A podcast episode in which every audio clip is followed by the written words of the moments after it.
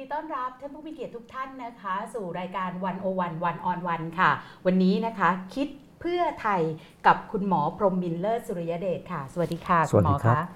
คือช่วงนี้เนี่ยเรียนก็ รู้สึกลำบากใจมากเลยนะคะ ที่จัดรายการในแพลตฟอร์มที่อาจจะเชยนิดนึงนะคะ ก็คือ Facebook นะคะ หลังจากที่เมื่อวานนี้เนี่ยเขาก็มีปรากฏการณ์ Clubhouse แตกกันไปนะคะ แบบสามารถจุคนได้ เรียกว่าเกิน capacity ของห้องเนี่ย ไปประมาณสัก 9 ห้อง 10 ห้องนะคะ แล้วก็คุณหมอก็ไปอยู่ในนั้นด้วยวันนี้ครับถ้าสมมุติว่าได้สักประมาณหมื่นสองหมื่นนี่คุณหมออย่าโกรธนะคะไม่เป็นไรหรอกครับอันนี้เมื่อวานเป็นสำคัยัญงไงบ้างเอาเรื่องเบาๆก่อน เมื่อวานก็เป็นการทดลองครั้งอือฮึแรกนะครับ ก็ค่ะจริง ๆ ก็เราคิดว่าเป็นการคุยกันในกลุ่มเล็ก ๆ นะครับอือฮึก็มีน้องๆที่อยู่ทำงานด้วยกันก็ค่ะเกิดความคิดว่าเอ๊ะรายไหนจะพูดถึงเรื่องเก่าๆของไทยรักไทยอือฮึเอาเอาตัวจริงเสียงจริงมาเลยดีไหมอืมเออก็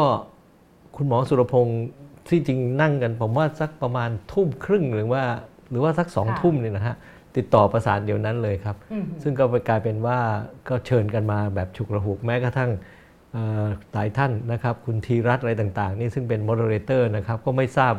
มาก่อนอืมนะครับ แล้วเสร็จแล้วไม่ได้ไม่ได้เตรียมตัวไม่ได้อะไรกันนะฮะแล้วก็ค่ะเป็นอย่างนั้นก็ถือว่ายังมันในชัดแพลตฟอร์มใหม่อืมแต่ก็คิดว่าสิ่งที่สำคัญนะครับ ผมว่าเป็นแพลตฟอร์มอันเนี้ยน่าสนใจนะครับ เพราะว่ามันเป็นการ แลกเปลี่ยนความคิดกันอืมด้วยความเคารพซึ่งกันและกันค่ะในโลกของประชาธิปไตยอืมนะครับผมว่าถ้าต้องมีประชาธิปไตย ผมจำได้ว่าอินเทอร์เน็ตเนี่ยนะฮะเขาถือว่าต้องมีเป็นประชาเครื่องเครื่องมือของประชาธิปไตย คือทุกคนมีสิทธิเท่าเทียมกันในการที่จะหาความรู้ค่ะและก็แสดงความเห็น และนี่ก็คือรูปแบบหนึ่งในในแอปพลิเคชันใหม่ค่ะนะครับแล้วผมว่าเป็นก็ประสบความสำเร็จที่ เกินกว่าคาด เพราะว่าเราไม่ได้คาดอย่างนี้นะครับอืมขนาดเต็มกันขนาดนี้ค่ะเห็นเมื่อเช้าคุณดนัยเอาไปออกไปเล่าว่าเนี่ยเอ่อทั้งหมดนี่เกือบประมาณเป็นแสนคนนะครัก็บอาจได้จะพอได้เพราะห้องละ 8,000 มีประมาณ 10 10ห้องใช่ไหมคะ10แล้วก็ห้องยังแล้วก็มีมีที่คุณแยมจาก The แยมจาก Reporter The เนี่ย Reporter ไลฟ์กับเพิ่ม The อีก Matter อ่า The นะครับ Matter ด้วยนะคะของคุณแยมสักหมื่นสองมาที่ค่ะเห็นครับค่ะ ที่ชวนคุยเบาๆแบบนี้ก่อนก็จะเห็นว่าคือมันเปลี่ยนไปทุกอย่างเลยเมื่อสัปดาห์ที่แล้วเนี่ยไลฟ์เนี่ยอาจจะสูงสุดได้ แต่ว่าพอตอนนี้เนี่ยกลายเป็นว่าคนมาสนใจ Clubhouse มากกว่า แม้แต่วันนี้วันโอวันวันออนวันของเราเองนะคะ ก็ยังมีต้อง Clubhouse ไปด้วยอ๋อเดี๋ยวเรากำลังจะทำทำให้ดูว่าจะทำยังไงนะคะ ว่าจะดึงคำถาม ดึงคนที่คอมเมนต์เข้ามานะคะ แต่ว่ายังไงก็ตามเดี๋ยวจะมีการพิมพ์ด้วย เพราะว่าช่วงท้ายเนี่ยอยากจะถาม แต่ว่ามันทำให้เห็นว่าไอ้การ disrupt เนี่ยมันสูงมากไม่ว่าจะด้วยเทคโนโลยีด้วยความรู้ของผู้คน แน่นอนว่าคุณหมอเองเนี่ยก่อนหน้านี้ทำพรรคการเมืองในรูปแบบหนึ่ง ตอนนี้ก็ต้องมาดูแลพรรคในสถานการณ์ที่เปลี่ยนแปลงไป คุณหมอมองสถานการณ์ตรงนี้ยังไงคะ คือผมคิดว่าตะกี้ที่พูดถึงนี่นะครับอืมรูปแบบใหม่ ๆ ที่เกิดขึ้นเดี๋ยวกลับมาที่ตรงนี้ก่อนอืมนะค่ะแอปพลิเคชันเนี่ยนะผมว่าในแต่ละอันมันมีมี target มีเป้าหมาย กลุ่มเป้าหมายที่แตกต่างกันนะครับแตต่างกันมากทวิตเตอร์ใช่นี่ก็ไม่ใช่นะครับทวิตเตอร์กับกับ Clubhouse ใกล้เคียงกันแต่ Clubhouse เนี่ยมันเป็นการแลกเปลี่ยนที่เป็นเชิงของมิติของความคิดค่ะนะครับเอ่อแล้วก็ส่วนส่วนของ Facebook เนี่ยนะฮะยังเป็นอืมกลุ่มถ้าดูอืม Target Group นะครับ มันก็จะเป็นกลุ่มที่อายุมากหน่อยค่ะ นะครับซึ่งเป็นการเสนอหลายอันอืมนะครับอินสตาแกรมก็แตกต่างกัน เพราะฉะนั้นแต่ละอันมันมีหน้าที่ของมันที่แตกต่างกันใช่เอ่อสิ่งที่เกิดขึ้นใหม่ ๆ เหล่านี้เราต้องติดตามความเคลื่อนไหวนะครับแล้วทดลองใช้กันนะครับแล้วดูซิว่าเป็นประโยชน์ อันนี้เป็นสำคัญ เพราะโลกทุกวันนี้เปลี่ยนแปลงเร็วเร็วมากนะครับ แล้วมันเป็นตัวเทคโนโลยีที่เปลี่ยนแปลงเร็วที่จริงมันจากกำหนดของการสื่อสารกันไวเท่าความเร็วแสงนั่นคือ คือเป็นคอมพิวเตอร์แล้วก็สื่อสารทางทางอินเทอร์เน็ตนะฮะแล้วไปไวไปแบบไร้สายอย่างนี้ด้วยยิ่งไปใหญ่เลยอืมในขณะเดียวกันเนี่ยนะครับการเปลี่ยนแปลงเหล่านี้มันกลับมาเปลี่ยนพฤติกรรม ไม่ว่าเป็นพฤติกรรมการผลิตหรือพฤติกรรมทางสังคม แม้แต่ครั้งเรือนอย่างนี้ใช่ในภาวะที่ที่เป็นโควิดอย่างนี้นะฮะเราต้อง keep social distance อืมนะฮะปรากฏว่าไอ้ตัวเครื่องมือนี้กลับกลายเป็นช่วยได้อีก แล้วมันเป็นการพบปะผู้คนจำนวนมาก เป็นการแลกเปลี่ยนและเผยแพร่ความคิดที่ได้รับการตรวจสอบอย่างดี แต่ว่าซึ่งเมื่อวานก็ตรวจสอบก็โดนตรวจสอบแรงเหมือนกันนะคะเป็นเรื่องตั้ดีงตัวฮะก่อนไหมคะเอาผมว่าอย่างที่เรียนให้ทราบนะฮะอือฮึท่านเองท่านทักษิณเองก็ไม่เพิ่งเพิ่งเริ่มหัดใช้เราเองค่ะผมเองเนี่ยนะครับเป็นเป็นคนที่ถูกเชิญไปเนี่ยผมเกือบสิบนาทีแรกนี่ผมเข้าไม่ได้ เพราะว่าไปเข้า ไม่ถูกไม่ใช่จิ้มไม่ถูกฮะแล้วผมเข้าอีท่าไหนไม่รู้ไม่มีเสียง แล้วผมต้องถอยออกมาก่อนแล้วค่อยเข้าไปใหม่เป็นต้นอืมนะครับค่ะปัญอันนี้เป็นเป็นเรื่องของใหม่หมดค่ะแล้วก็ขณะนี้ถ้าถามเนี่ยสิ่งเหล่านี้เปลี่ยนแปลงเราต้องติดตาม มันก็มาถึงการกำหนดพฤติกรรมอืมนะครับ แล้วก็ในที่สุดถ้าถ้ากลับมาเรื่องพักการเมืองเอ่อพักพักการเมืองเราเนี่ยขณะนี้ผมว่าท่านเลขาธิการพักท่านสสประเสริฐจันทรรวงทอง ประกาศไว้ว่าเมื่อสักสองอาทิตย์ก่อนนะครับ ว่าพักไทยรักไทยต้อง disrupt ตัวเองอืมในความหมายคือปรับตัวให้ทันสมัย ให้สอดคล้องกับการเปลี่ยนแปลงของโลกค่ะหน้าภารกิจของพรรคการเมืองก็คือเอารวบรวมคนที่มีความคิดความอุดมการณ์ต่างๆ มาด้วยกัน แล้วก็เพื่อที่จะผลักไปสู่การเอ่อหน้าที่บทบาททางด้านของอาละนิติบัญญัติหรืออะไรก็แล้วแต่แต่ที่สุดก็คือการเปลี่ยนแปลงไปตามวิธีคิดของตัวเองให้นะครับค่ะเอ่ออันนี้เป็นการ disrupt ซึ่งพรรคก็เปลี่ยนหลายอย่างนะครับ ผมมาตั้งแต่เรื่องหน้าสื่อมีดิจิทัลมีเดียที่เรามีอยู่อืมเปลี่ยนโฉมหน้า เปลี่ยนสาระนะครับเอ่อเพิ่มรายการอย่างเช่นเรามีรายการพอดแคสต์ค่ะที่เกิดขึ้นนะครับ เมื่อสัก 2 สัปดาห์ที่แล้ว 3 สัปดาห์นะฮะตอนนี้อืมนะครับพอดแคสต์รายการเสือตัวที่ 5 หายไปไหนนั่นก็คือพยายามบอกว่าประเทศไทยเคยดีกว่านี้ค่ะวันนี้มันหายไปแล้วจะฟื้นกลับคืนมาได้อย่างไรนะครับ เรามีรายการณวันนั้นนะครับ เพื่อที่จะฟื้นความทรงจำของคนนะครับในช่วงที่ประชาชนกำลังแสวงหาความหวังค่ะเพราะวันนี้เนี่ยประเทศเจอวิกฤตมากมาย แล้วก็สิ่งที่เป็นอยู่นะครับรัฐบาลไม่อาจจะเสนอสิ่งที่เป็นที่พึ่งที่หวังของเขาได้ ทุกคนก็ต้องมองหาความหวัง สิ่งเหล่านี้เราคิดว่าจังหวะโอกาสแบบนี้ก็เป็นสิ่งที่สำคัญที่พรรคการเมืองที่เป็นตัวแทนของประชาชน ต้องเปิดทางเลือกสร้างโอกาสสร้างความหวังขึ้นมา เป็นการระดมสมองนะครับอืมนอกจากนี้จะเห็นนะฮะณมิติค่ะใหม่ของการสสของเรานะครับ ที่อยู่ในสภาในเอ่อเพิ่งอภิปรายไม่ไว้วางใจ แล้วก็เปลี่ยนมิติใหม่ให้เห็นเลยว่า มีการนำเสนอ มีการสาระที่เน้นในเรื่องสาระที่เป็นรูปธรรม ไม่เออไม่อันใช่เนี้ยต้องขอชมก่อน เพราะว่าติดตามถ้าเทียบการอภิปรายไม่ไว้วางใจ ครั้งนี้กับครั้งที่แล้วเนี่ยคือครั้งนี้เนี่ยสสเพื่อไทยเนี่ยอภิปรายดี แล้วก็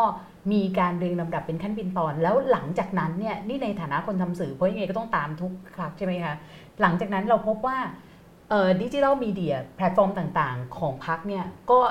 แบบมีการเหมือนกับรีวิวหรือว่า catch up ประเด็นสำคัญสำคัญๆเนี่ยขึ้นมานำเสนอต่อเนื่องด้วย ซึ่งไม่เคยเห็นในครั้งที่ผ่านมา จะสังเกตได้ว่านี่คือเป็นเป็นพอตั้งใจว่า disrupt เราก็ rematching ทรัพยากรต่างๆ ที่มีอยู่ เอาสิ่งที่มีอยู่สสก็เป็นสสท่านเดิมทั้งค่ะนั้นค่ะแต่ว่าเราบรรจุและเปลี่ยนวิธีการอืมให้รู้ว่าวันนี้เราต้องทำภารกิจที่เป็นที่พึ่งที่หวังให้ประชาชนดีขึ้น นั่นทุกท่านเนี่ยมีการเตรียมตัว มีข้อมูลซึ่งเอามาแบ่งปันกันค่ะนะครับ แล้วก็มีการเตรียมตัวนะครับ แล้วก็ซ้อมกับหน้าจอซ้อมกับอะไรด้วยนะครับ หลายท่านสสเก่าๆอาวุโสหลายท่านก็ไม่คุ้นเคยบอกทำไมต้องฝึกด้วยฉันเคยทำของท่านอย่างนี้ นะครับจะเห็นว่าเราก็ปรับได้พอสมควรเพราะพอหลังจากนั้นเห็นผลทุกคนรู้สึกดีอือหือในขณะเดียวกันเนี่ยเรารู้ว่าหน้าที่สาระคนที่จะต้องติดตามเนี่ยมันต้องติดตามผ่านสาระสำคัญนะครับค่ะเพราะฉะนั้นทีมงานที่เป็นที่อยู่ข้างหลังที่เป็นด้านสื่อสารนี่เขาพอจะรู้คร่าวๆ แต่ไม่รู้เรื่องละเอียดนะครับ รู้ว่าตรงไหนจะไปอย่างไร เขาเตรียมการแล้วนั่งทำทำงานกันเป็นทีมนะครับอืมเกือบ10กว่าคนนะครับ นั่งทำงานกันแล้วก็ พอแบ่งหน้าที่กันคนนี้ฟังคนนู้นแล้วทำทันทีผลิตทันทีให้ทันอืมนะครับ อันนี้ผมว่าถือว่าเป็นการประสบความสำเร็จ เพราะเราต้องการนำสาระเหล่านี้ออกไปสู่สาธารณะให้เห็นนะครับ อันนี้ก็เป็น disrupt ที่สำคัญที่ปรากฏให้เห็นแล้วทำไมถึงเน้นตรงนี้ล่ะคะเพราะว่าถ้าย้อนหลังกลับไปเนี่ยก็ก็ต้องยอมรับว่าคุณทักษิณสมัยเป็นแพทย์ไทยรักไทยเป็นนายกรัฐมนตรีเนี่ยคือให้ความสำคัญกับสภานิติบัญญัติ ฝ่ายนิติบัญญัติเนี่ยน้อยเอ่อ สสก็อาจจะเอ่อให้ความสำคัญกับพื้นที่ตรงนี้เนี่ยไม่มากอ่าถ้าอย่างนี้ขอบคุณมากที่ถามประโยคนี้อืมสิ่งที่สำคัญในสิ่งที่ผ่านมานะต้องถือว่าพักไทยรักไทยมาถึงเอ่อพลังประชาชนมาถึงเพื่อไทยอืมที่ค่ะเราถูกยุบมาหลายครั้งเนี่ยค่ะเป็นที่พึ่งที่หวังหรือครองใจประชาชนอยู่อืมเลือกตั้งครั้งไหนก็เป็นสสมากที่สุดค่ะนะครับ การโดยปกติถ้าในภาวะที่มันเป็นประชาอะไรอะเป็นกติกาหน่อยก็คือว่าอืมคนได้เสียงมากที่สุดจะต้องเป็นฝ่ายบริหารค่ะเพราะได้รับความไว้วางใจสูงสุดอืมแต่รัฐธรรมนูญฉบับนี้มันถูกจำเขียนขึ้นเพื่อจำกัดไว้ แล้วก็เอาสว 250 มาเบียดอืมเพื่อที่ให้อีกฝั่งหนึ่งหรือฝั่งที่ครองอำนาจจากการรัฐประหารอืมนะครับคุณประยุทธ์ที่มาจากการรัฐประหารนี่นะฮะได้เป็นนายกรัฐมนตรีต่อเนื่อง เราถูกจำกัดขังไว้ นะครับเพียงแต่ให้บทบาทของสสในฝ่ายค้าน เพราะฉะนั้นเมื่อเป็นฝ่ายบริหารสิ่งที่ภารกิจเราต้องการที่จะนำเสนอนั้นอืมเกิดการเปลี่ยนแปลงค่ะดังนั้นเนี่ยนะครับอำเอ่อเมื่อเมื่อเป็นฝ่ายชนะเลือกตั้ง เราก็เป็นฝ่ายบริหารก็ได้นำเสนอสิ่งที่เป็นความหวังของประชาชนอืมหรือนโยบายที่นำเสนอออหือแต่พอจำกัดเรื่องนี้ถูกขังไว้ เราก็ไม่ให้ไม่ไม่ไม่ยอมให้ถูกขัง เพราะฉะนั้นขังอยู่ในบทบาทฝ่ายค้านต้องเป็นฝ่ายค้านที่ดีที่สุดอืม ฝ่ายค้านที่เป็นที่พึ่งที่หวังค่ะเราไม่ใช่แค่นั้นด้วยนะครับ เราจะต้องประสานกับเพื่อนๆที่เป็นอืมพรรคร่วมรัฐบาลไอ้ยพรรคร่วมของฝ่ายค้านฝ่ายค้านทำหน้าที่กันอย่างเอ่อเราเรียกว่ามีการประสานกันอย่างแนบแน่นค่ะเอ่ออีกประการหนึ่งเราการ disrupt ครั้งนี้เราไม่ถูกจำกัดด้วยข้อจำกัดของรัฐธรรมนูญ เพราะฉะนั้นเนี่ยจะเห็นว่านอกเหนือจากนี้เราต้องเอาจุดแข็งของเราออกมานำเสนอออหือการสื่อสารกับประชาชนและที่สำคัญเราถึงใช้คำว่าค่ะคิด เพื่อไทยอืมนั่นหมายถึงว่าความเข้มแข็งของเราต้องระดมคนเข้ามาก่อนอือหือคนที่เข้ามาเนี่ยนะฮะก็คือต้องระดมคนที่มีเอ่อความมุ่งมั่นตั้งใจ เสร็จแล้วคนเข้ามาเสร็จก็ต้องมาคิด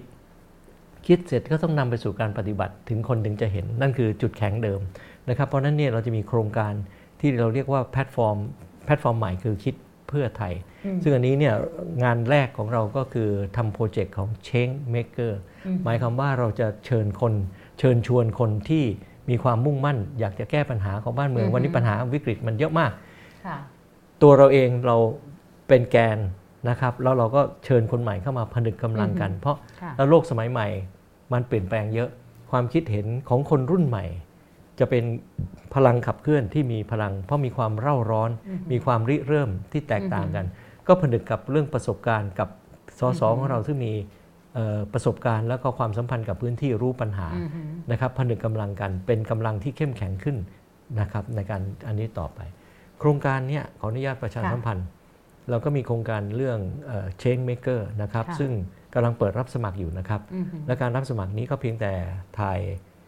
คือถ่ายคลิปง่ายๆทั้งซึ่งอืมอุปกรณ์ก็ง่าย ๆ ของเรานี่นะครับ ถ่ายง่าย ๆ ถ่ายคลิปด้วยมือมือถือของเราก็ได้ เพียงแต่แนะนำตัวเอง แล้วก็บอกว่าปัญหาของของเราที่สนใจคืออะไรและแนวทางแก้ยังไง เพื่อให้เราคัดเลือก เราเข้ามาถึงทั้งหมด เราก็จะจัดคัดเลือกคนสักหนึ่งร้อยคนเข้าโปรแกรมอือหือโปรแกรมเนี้ยจะยาวประมาณสัก 4 4 5 สัปดาห์อืม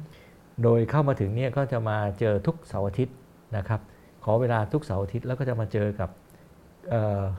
ไม่ว่าจะเป็นอาจจะเป็นนักคิดนักนักที่คนกำหนดนโยบาย หรือคนที่ประสบความสำเร็จมาแล้วว่าการทำนโยบายเป็นอย่างไร แลกเปลี่ยนกันเป็นเวิร์กช็อปนะครับมาถึงการสื่อสารว่านักสื่อสารสื่อสารอย่างไรในสมัยใหม่อืมวิทยากรไม่ได้เป็นนักการเมืองนะครับค่ะวิทยากรเราเชิญทั้งภาคเอกชนนะครับ ซึ่งได้รับการตอบรับอย่างดี เป็นคนที่มีความรู้รอบรู้ในเรื่องนั้นๆ ในการเช่นในการ Public Speech นะครับเราได้รับจากเอ่อเอ่อ จากวันนี้คือเป็นวิทยากรจาก TEDx เลยมาเลยนะครับอือหือแล้วก็เอ่อสื่อมวลชนบางท่านนะครับ อย่างเช่น คุณหนุ่มเมืองจันทร์ก็มาเป็นวิทยากรว่าเราจะสื่อสารอย่างไร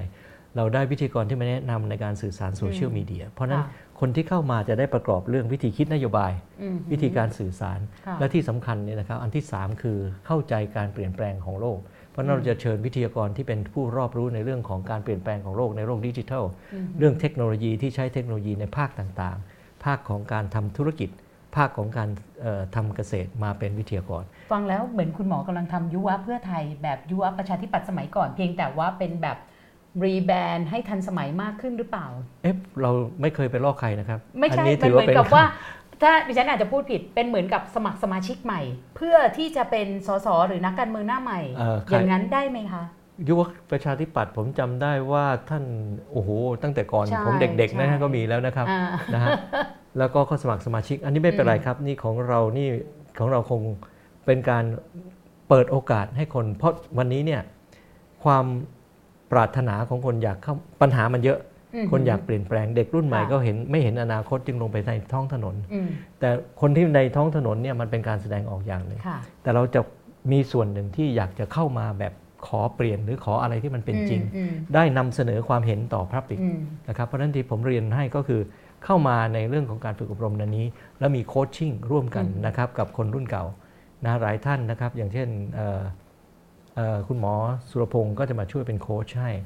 คุณดวงฤทธิ์บุญนาคก็จะเป็นโค้ชให้อีกท่านหนึ่ง ท่านกิติรัตน์นารนองนะครับ แล้วก็มีทีมของคุณธีรัตน์หรือว่าท่านคุณคำ ผกาจะช่วยมาเป็นอืมโค้ชให้ แล้วก็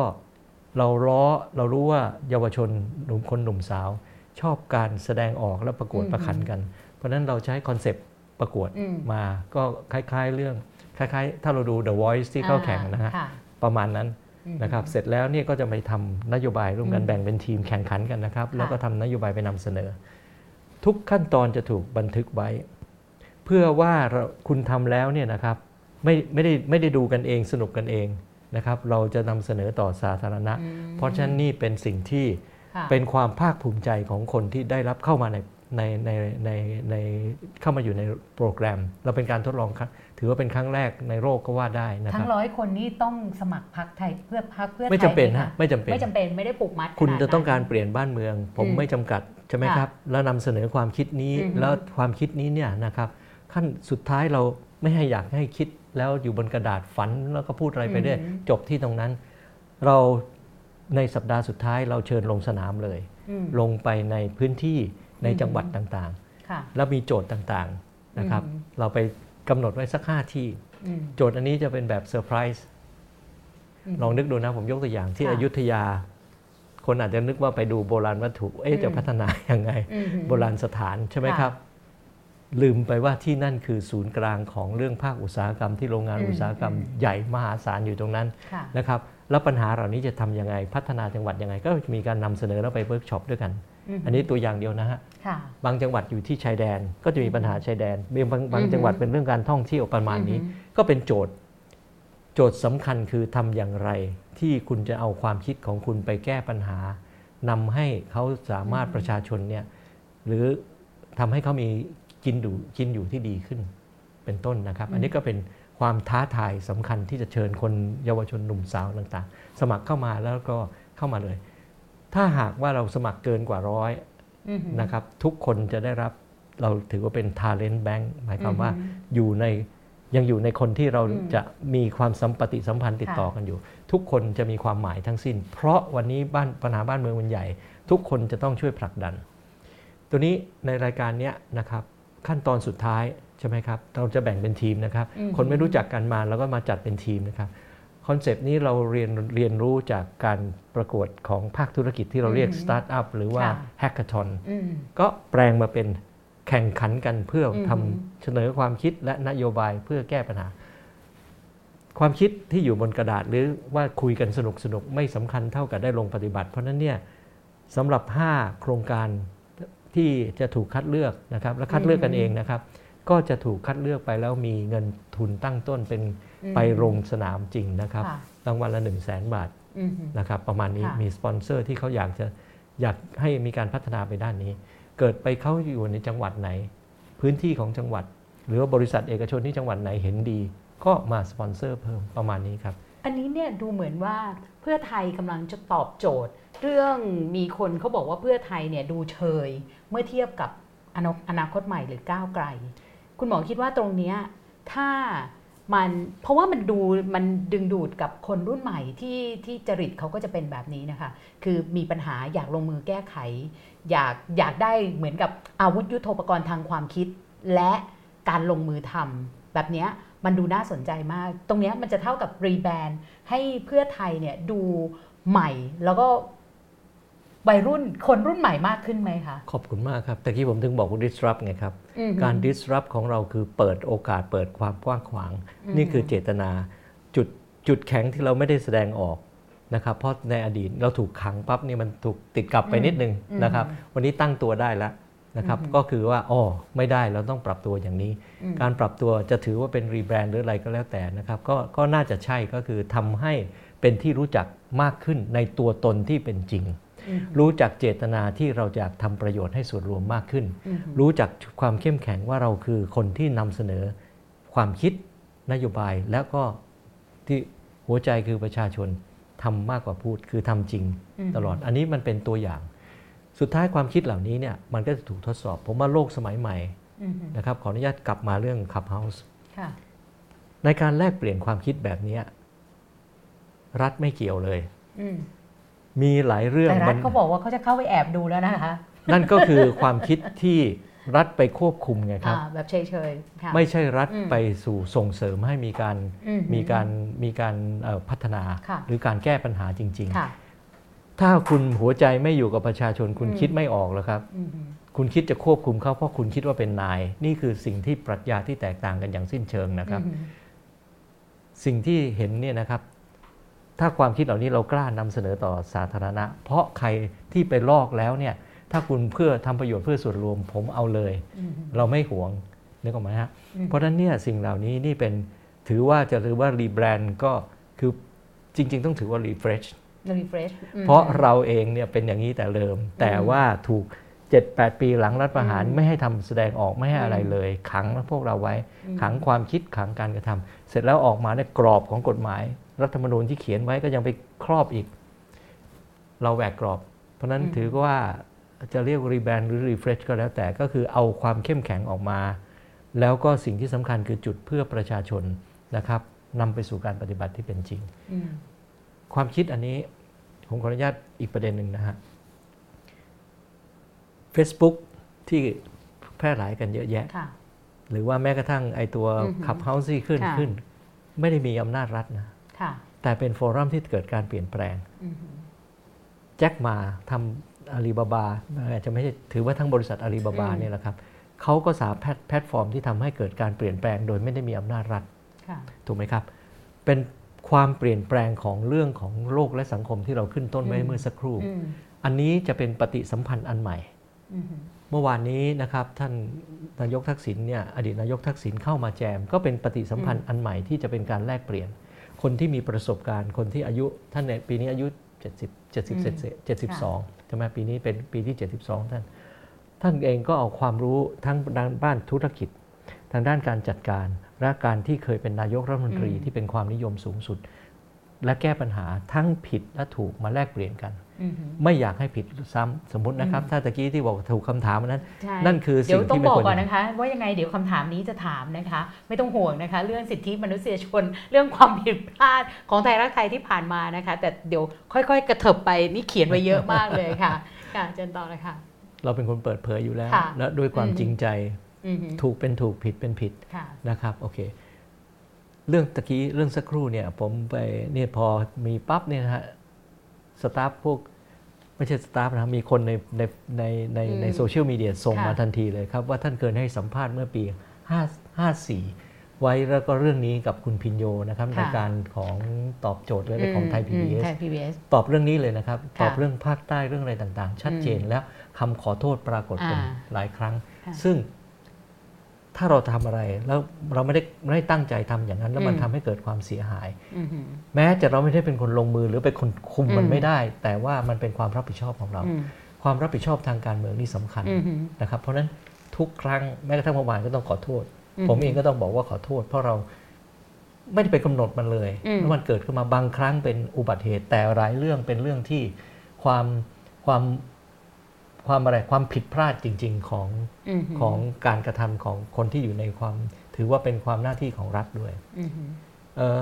ผมกลับมาเมื่อสักครู่ เรื่องของโลกที่มันเปลี่ยนแปลงไปค่ะบทบาทเหล่านี้การแลกเปลี่ยนความคิดเห็น ที่คุณหมอเผลอๆบต่ออกไปว่าไม่มีรัฐไม่ไม่มีรัฐเข้ามาอยู่ตรงนี้อ่าเดี๋ยวจะเริ่มแต่มันมีตัวอย่างจะให้ดูจัดนะคควารับมหสัลัมงพัจานกธ์นี้ที่การใหม่ disrupt เนี่ยนะครับอือฮึจะมีตัวอย่างให้ดูอีกหลายอันอืม แม้ยังไม่เป็นรัฐบาลก็ไม่ทำให้เราอับจนปัญญา เราก็มีอืมข้อเสนอ ผมถอยไปนิดหนึ่งก็ได้ฮะตัวอย่างเรื่องของกลุ่มแคร์ค่ะก่อนหน้านี้เนี่ยก็มันเริ่มต้นอย่างนี้ครับปัญหาวิกฤตที่เกิดขึ้นเนี่ยมันมากอือฮึแล้วเรารู้สึกเป็นปัญหาที่เดือดร้อน วิกฤตของของโควิด ไม่ได้เป็นวิกฤตการระบาดของโรคอืมทั่วโลกเท่านั้นนะครับ แต่มันจะนำผลมาถึงเรื่องเศรษฐกิจอืมซึ่งจะกระทบทั้งโลกค่ะ ประเทศไทยก็ต้องเป็นผลอย่างนี้เหมือนกัน แต่ไม่ใช่ฮะทำทำให้อือฮึเราต้องเป็นฝ่ายตั้งรับ เราสามารถคิดแก้ไขได้ เราจึงมีการรวมกลุ่มของกลุ่มแคร์แล้วกลุ่มแคร์ในที่นี้เนี่ยก็คือกลุ่มที่ประกาศตัวเองว่าไม่ได้เป็นพรรคการเมืองอืมแต่ไม่ได้จำกัดว่าไม่คนในพรรคการเมืองเข้าไปร่วมไม่ได้อืมนะครับผมก็เราก็ได้เชิญชวนคนต่างๆ เข้ามาแล้วก็นำเสนอนำเสนอแนวคิดต่างๆ ใช่ไหมครับ ตอนนั้นเนี่ยเรามีปัญหา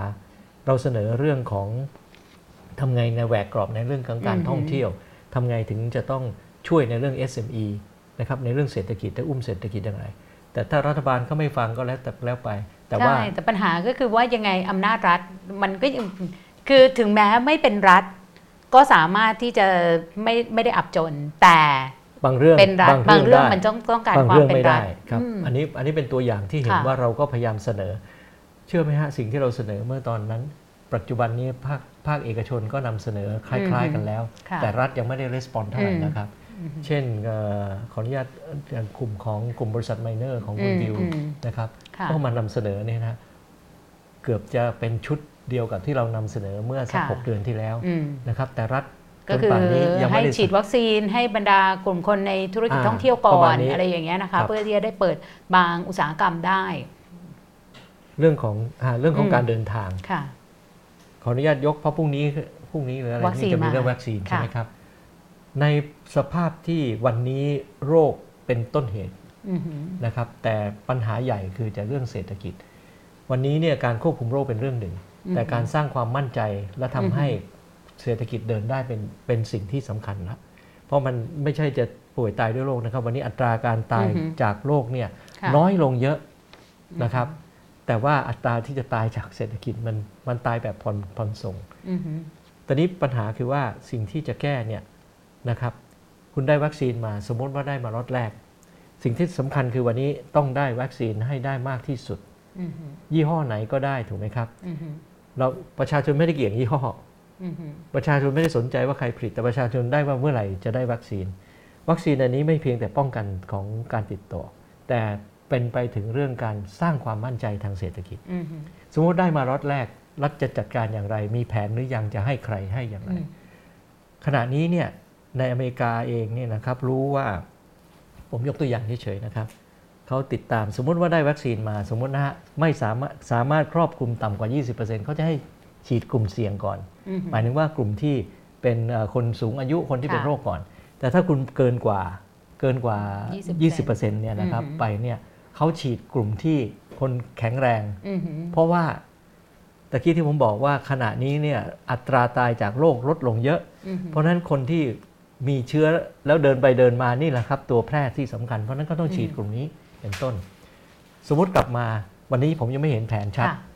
ว่ารัฐบาลจะมีแผนอย่างไรอือหือวันนี้เห็นไปนั่งบอกถามถึงบอกว่าให้อสมตามจังหวัดไปโปรโมทนะครับอืมอืม ว่าใครอยากฉีดมาบ้าง ผมถามว่าทุกคนเขาอยากฉีดอยู่แล้วค่ะจะไปขอชื่อทำไมอือหือมันซ้ำแล้วซ้ำอีกเหมือนกับว่าลงทะเบียนอะไรฮะเอ่อชนะชนะอะไรค่ะจนกระทั่งเลอะเทอะไปหมดนะอือหือชนะทุกทีลงทะเบียนทุกทีมันอะไรกันอือหืออันนี้สมมุติว่าทุกคนต้องค่ะได้ รัฐควรเริ่มตัดสินใจว่าจะให้ใครก่อนอืมผมยกตัวอย่างนะครับเอาละจะให้แพทย์หรืออะไรต่างๆ ก็จัดอืมเลยว่าแพทย์แล้วแพทย์กลุ่มไหน ถ้าจะในพื้นที่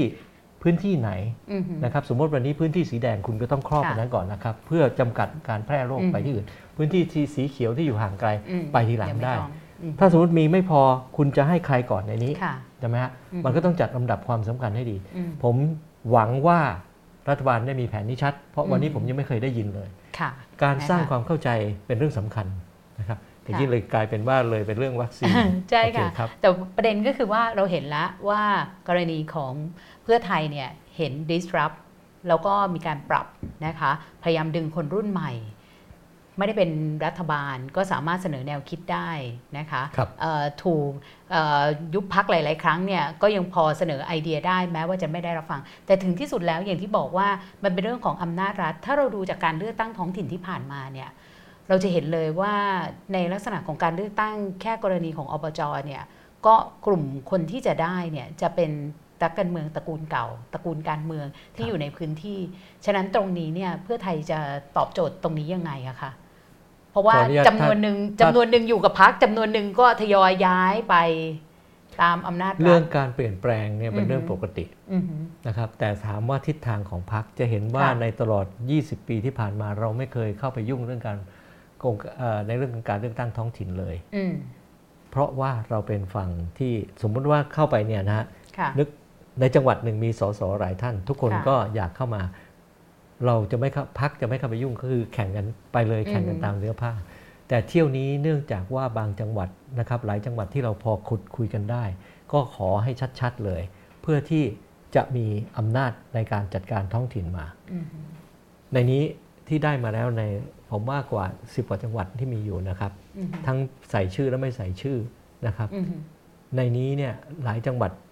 มีบางจังหวัดจะถูกหยิบยกมาเป็นโมเดลในการจัดการเพื่อให้เห็นอืมว่าการจัดการในระดับท้องถิ่นสามารถแก้ปัญหาของประชาชนได้อืมอย่างวันนี้ผมว่าข้อเรียกร้องของรายจังหวัดน่าสนใจค่ะทำไมคุณต้องไปรอวัคซีนของของรัฐเท่านั้นอืมทำไมเขาจังหวัดเขาซึ่งหน้าที่เขาอืมดูแลคนในจังหวัดทำไมเขาไม่เอางบตัวนี้มาใช้ได้ค่ะ ผมว่าเป็นเรื่องที่ดีนะครับเป็นต้นนะครับ เพราะฉะนั้นกลายเป็นว่าประการกระจายอำนาจ การเอ่อให้เขาแก้ปัญหาอย่างนี้คือเบื้องพื้นฐานของการประชาธิปไตย เพราะฉะนั้นเราเป็นการจัดการให้ดูว่าอืมเราจะจัดการจากท้องถิ่นได้เป็นต้นนะครับอืมค่ะแล้วในในเชิงว่าแล้วพอการเมืองใหญ่ล่ะคะเพื่อไทยจะมองยังไง จะมองว่าเอ่อเรายังจะหวังเพราะฉะนั้พึ่นงตระกูลเป้าหมายการเมืองหรือว่ายังไง เป้าใหญ่ของเราเนี่ยอันนี้โจทย์ใหญ่ต้องแก้ก่อนครับค่ะเพราะฉะนั้นเนี่ยการแก้รัฐธรรมนูญนะครับจะเห็นได้ว่านี่ฮะแหมมันน่าน่าเสียดายนะครับผมไม่อืมอยากจะอืมอืมใช้คำแรงกว่านี้นะครับ คือการแก้รัฐธรรมนูญนะครับมันรัฐธรรมนูญฉบับ 60 เป็นปมที่ทำให้เกิดปัญหาเหล่านี้อำนาจไม่ไปสู่ประชาชน ตรงกันข้ามคุณกำลังสร้างความเข้มแข็งให้กับรัฐราชการค่ะเพราะฉะนั้นเนี่ยปมก็คือเพื่อให้คลี่คลายอย่างสันติวิธี ผมใช้อือคำฮึว่าสันติวิธี คุณก็ต้องแก้จากระบบนี้ เพราะฉะนั้นมีคณะกรรมการที่ศึกษาจากในสภานะครับ ก็มีทุกท่านไม่ว่าสวอะไรต่างๆ คนที่พยายามเรียกร้องอยู่อยู่แถวนี้หมดนะครับ ก็ร่วมกันหาทางออก หาทางออกเสร็จแล้วก็มีการประชุมสภาก็ยอมรับแล้วลงมติอืมพอยงลงวันวันที่จะลงมติก็จะไปยืดหาตั้งคณะกรรมการศึกษาเสียเวลาอีกพอศึกษาเสร็จเนี่ยมาลงมติวาระหนึ่งพอจะลงวาระสองก็บอกว่าจะส่งสารคนเดียวกันนะฮะ คนเดียวกันเนี่ยนะครับตั้งแต่ต้นมาเนี่ยก็บอกจะส่งถามสารอำนาจนิติบัญญัติมันบัญญัติไว้ชัดเจนอยู่อืมแล้วเป็นของสภาก็ยังไปถามอีกอืมถามสารรัฐธรรมนูญตกลงนี่อำนาจทั้งหมดทูลให้กับให้กับให้กับ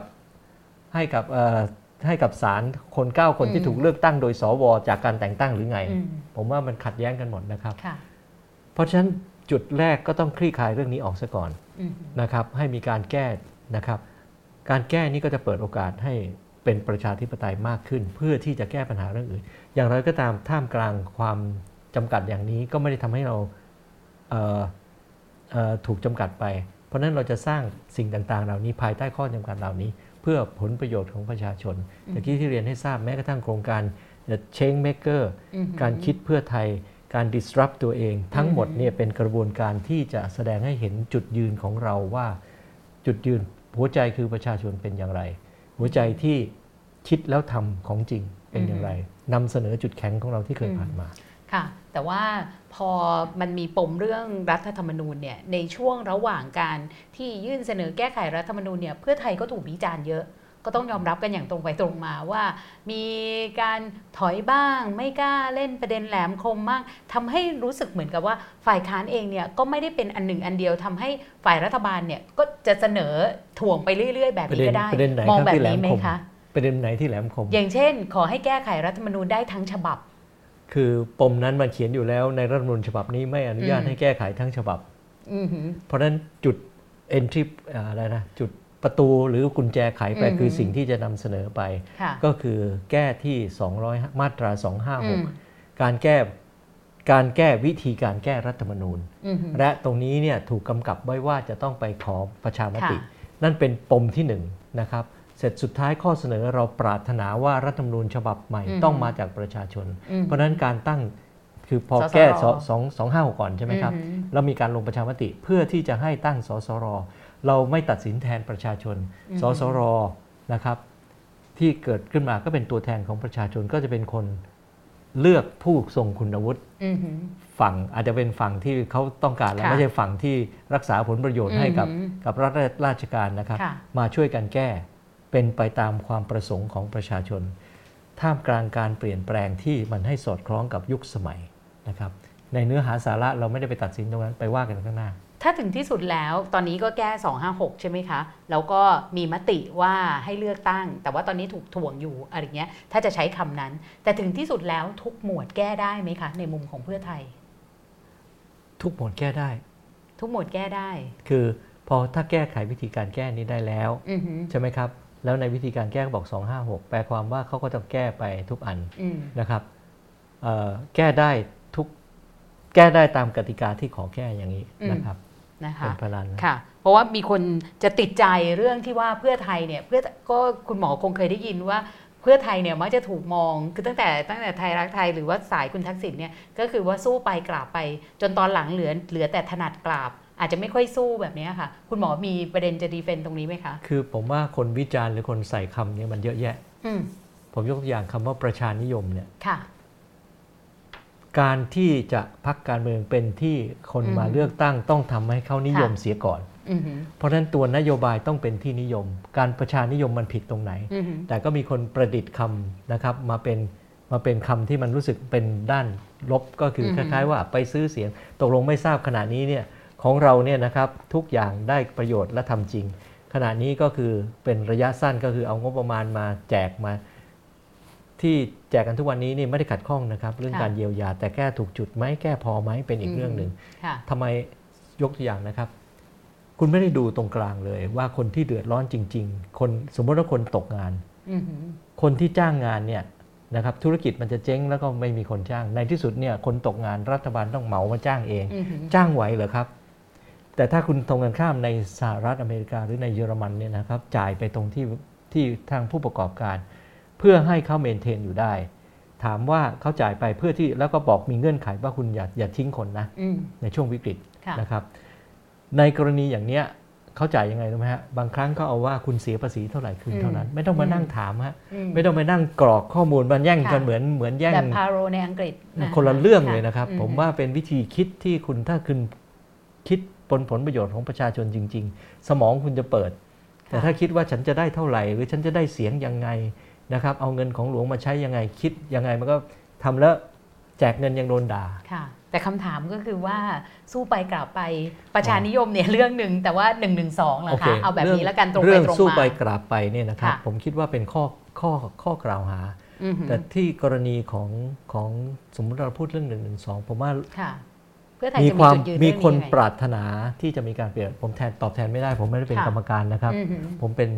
สมาชิกเฉยอืมๆนะครับ ซึ่งความเห็นของเป็นความเห็นส่วนตัว ซึ่งถ้าหากว่าแนวคิดนี้ถูกต้องก็ไปนำไปนำไปปฏิบัติ หมายความว่าถ้าหากว่าความโลกมีการเปลี่ยนแปลงไป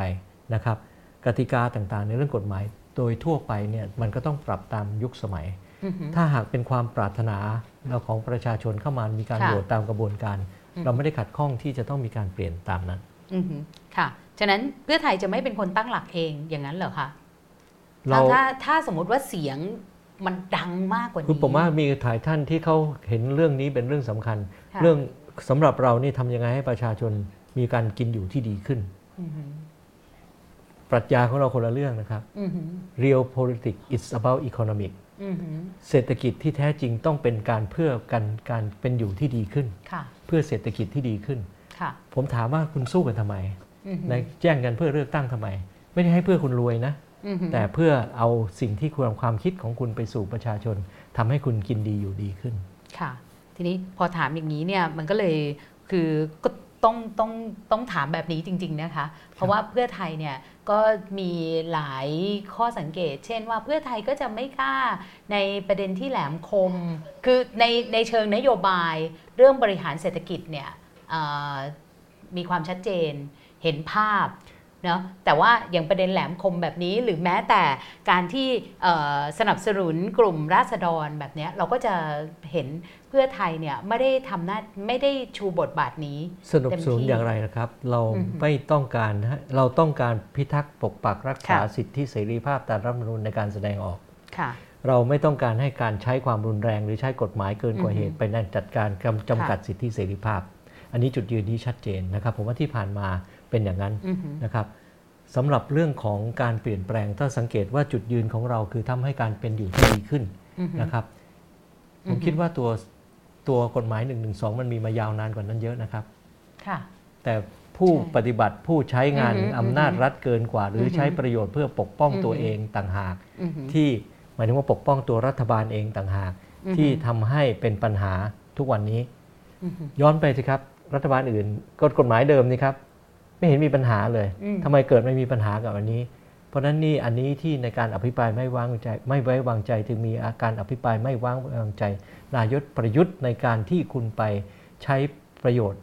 จากเรื่องข้อกฎหมายแถวๆนี้ไปเป็นประโยชน์ให้กับการอยู่รอดการดำรงอยู่ของอำนาจตัวเองอืมค่ะ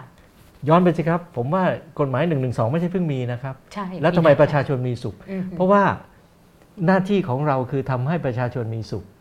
เพราะฉะนั้นตัวนี้เป็นปัญหาหรือไม่เป็นอีกเรื่องหนึ่งนะครับ คนอื่นอาจจะเห็นเป็นปัญหา แต่สำหรับของเราคือทำไงให้ประชาชนมีสุขแล้วเดี๋ยวเรื่องต่างอืมๆก็จะเข้าใจเองค่ะคุณหมอคะคือ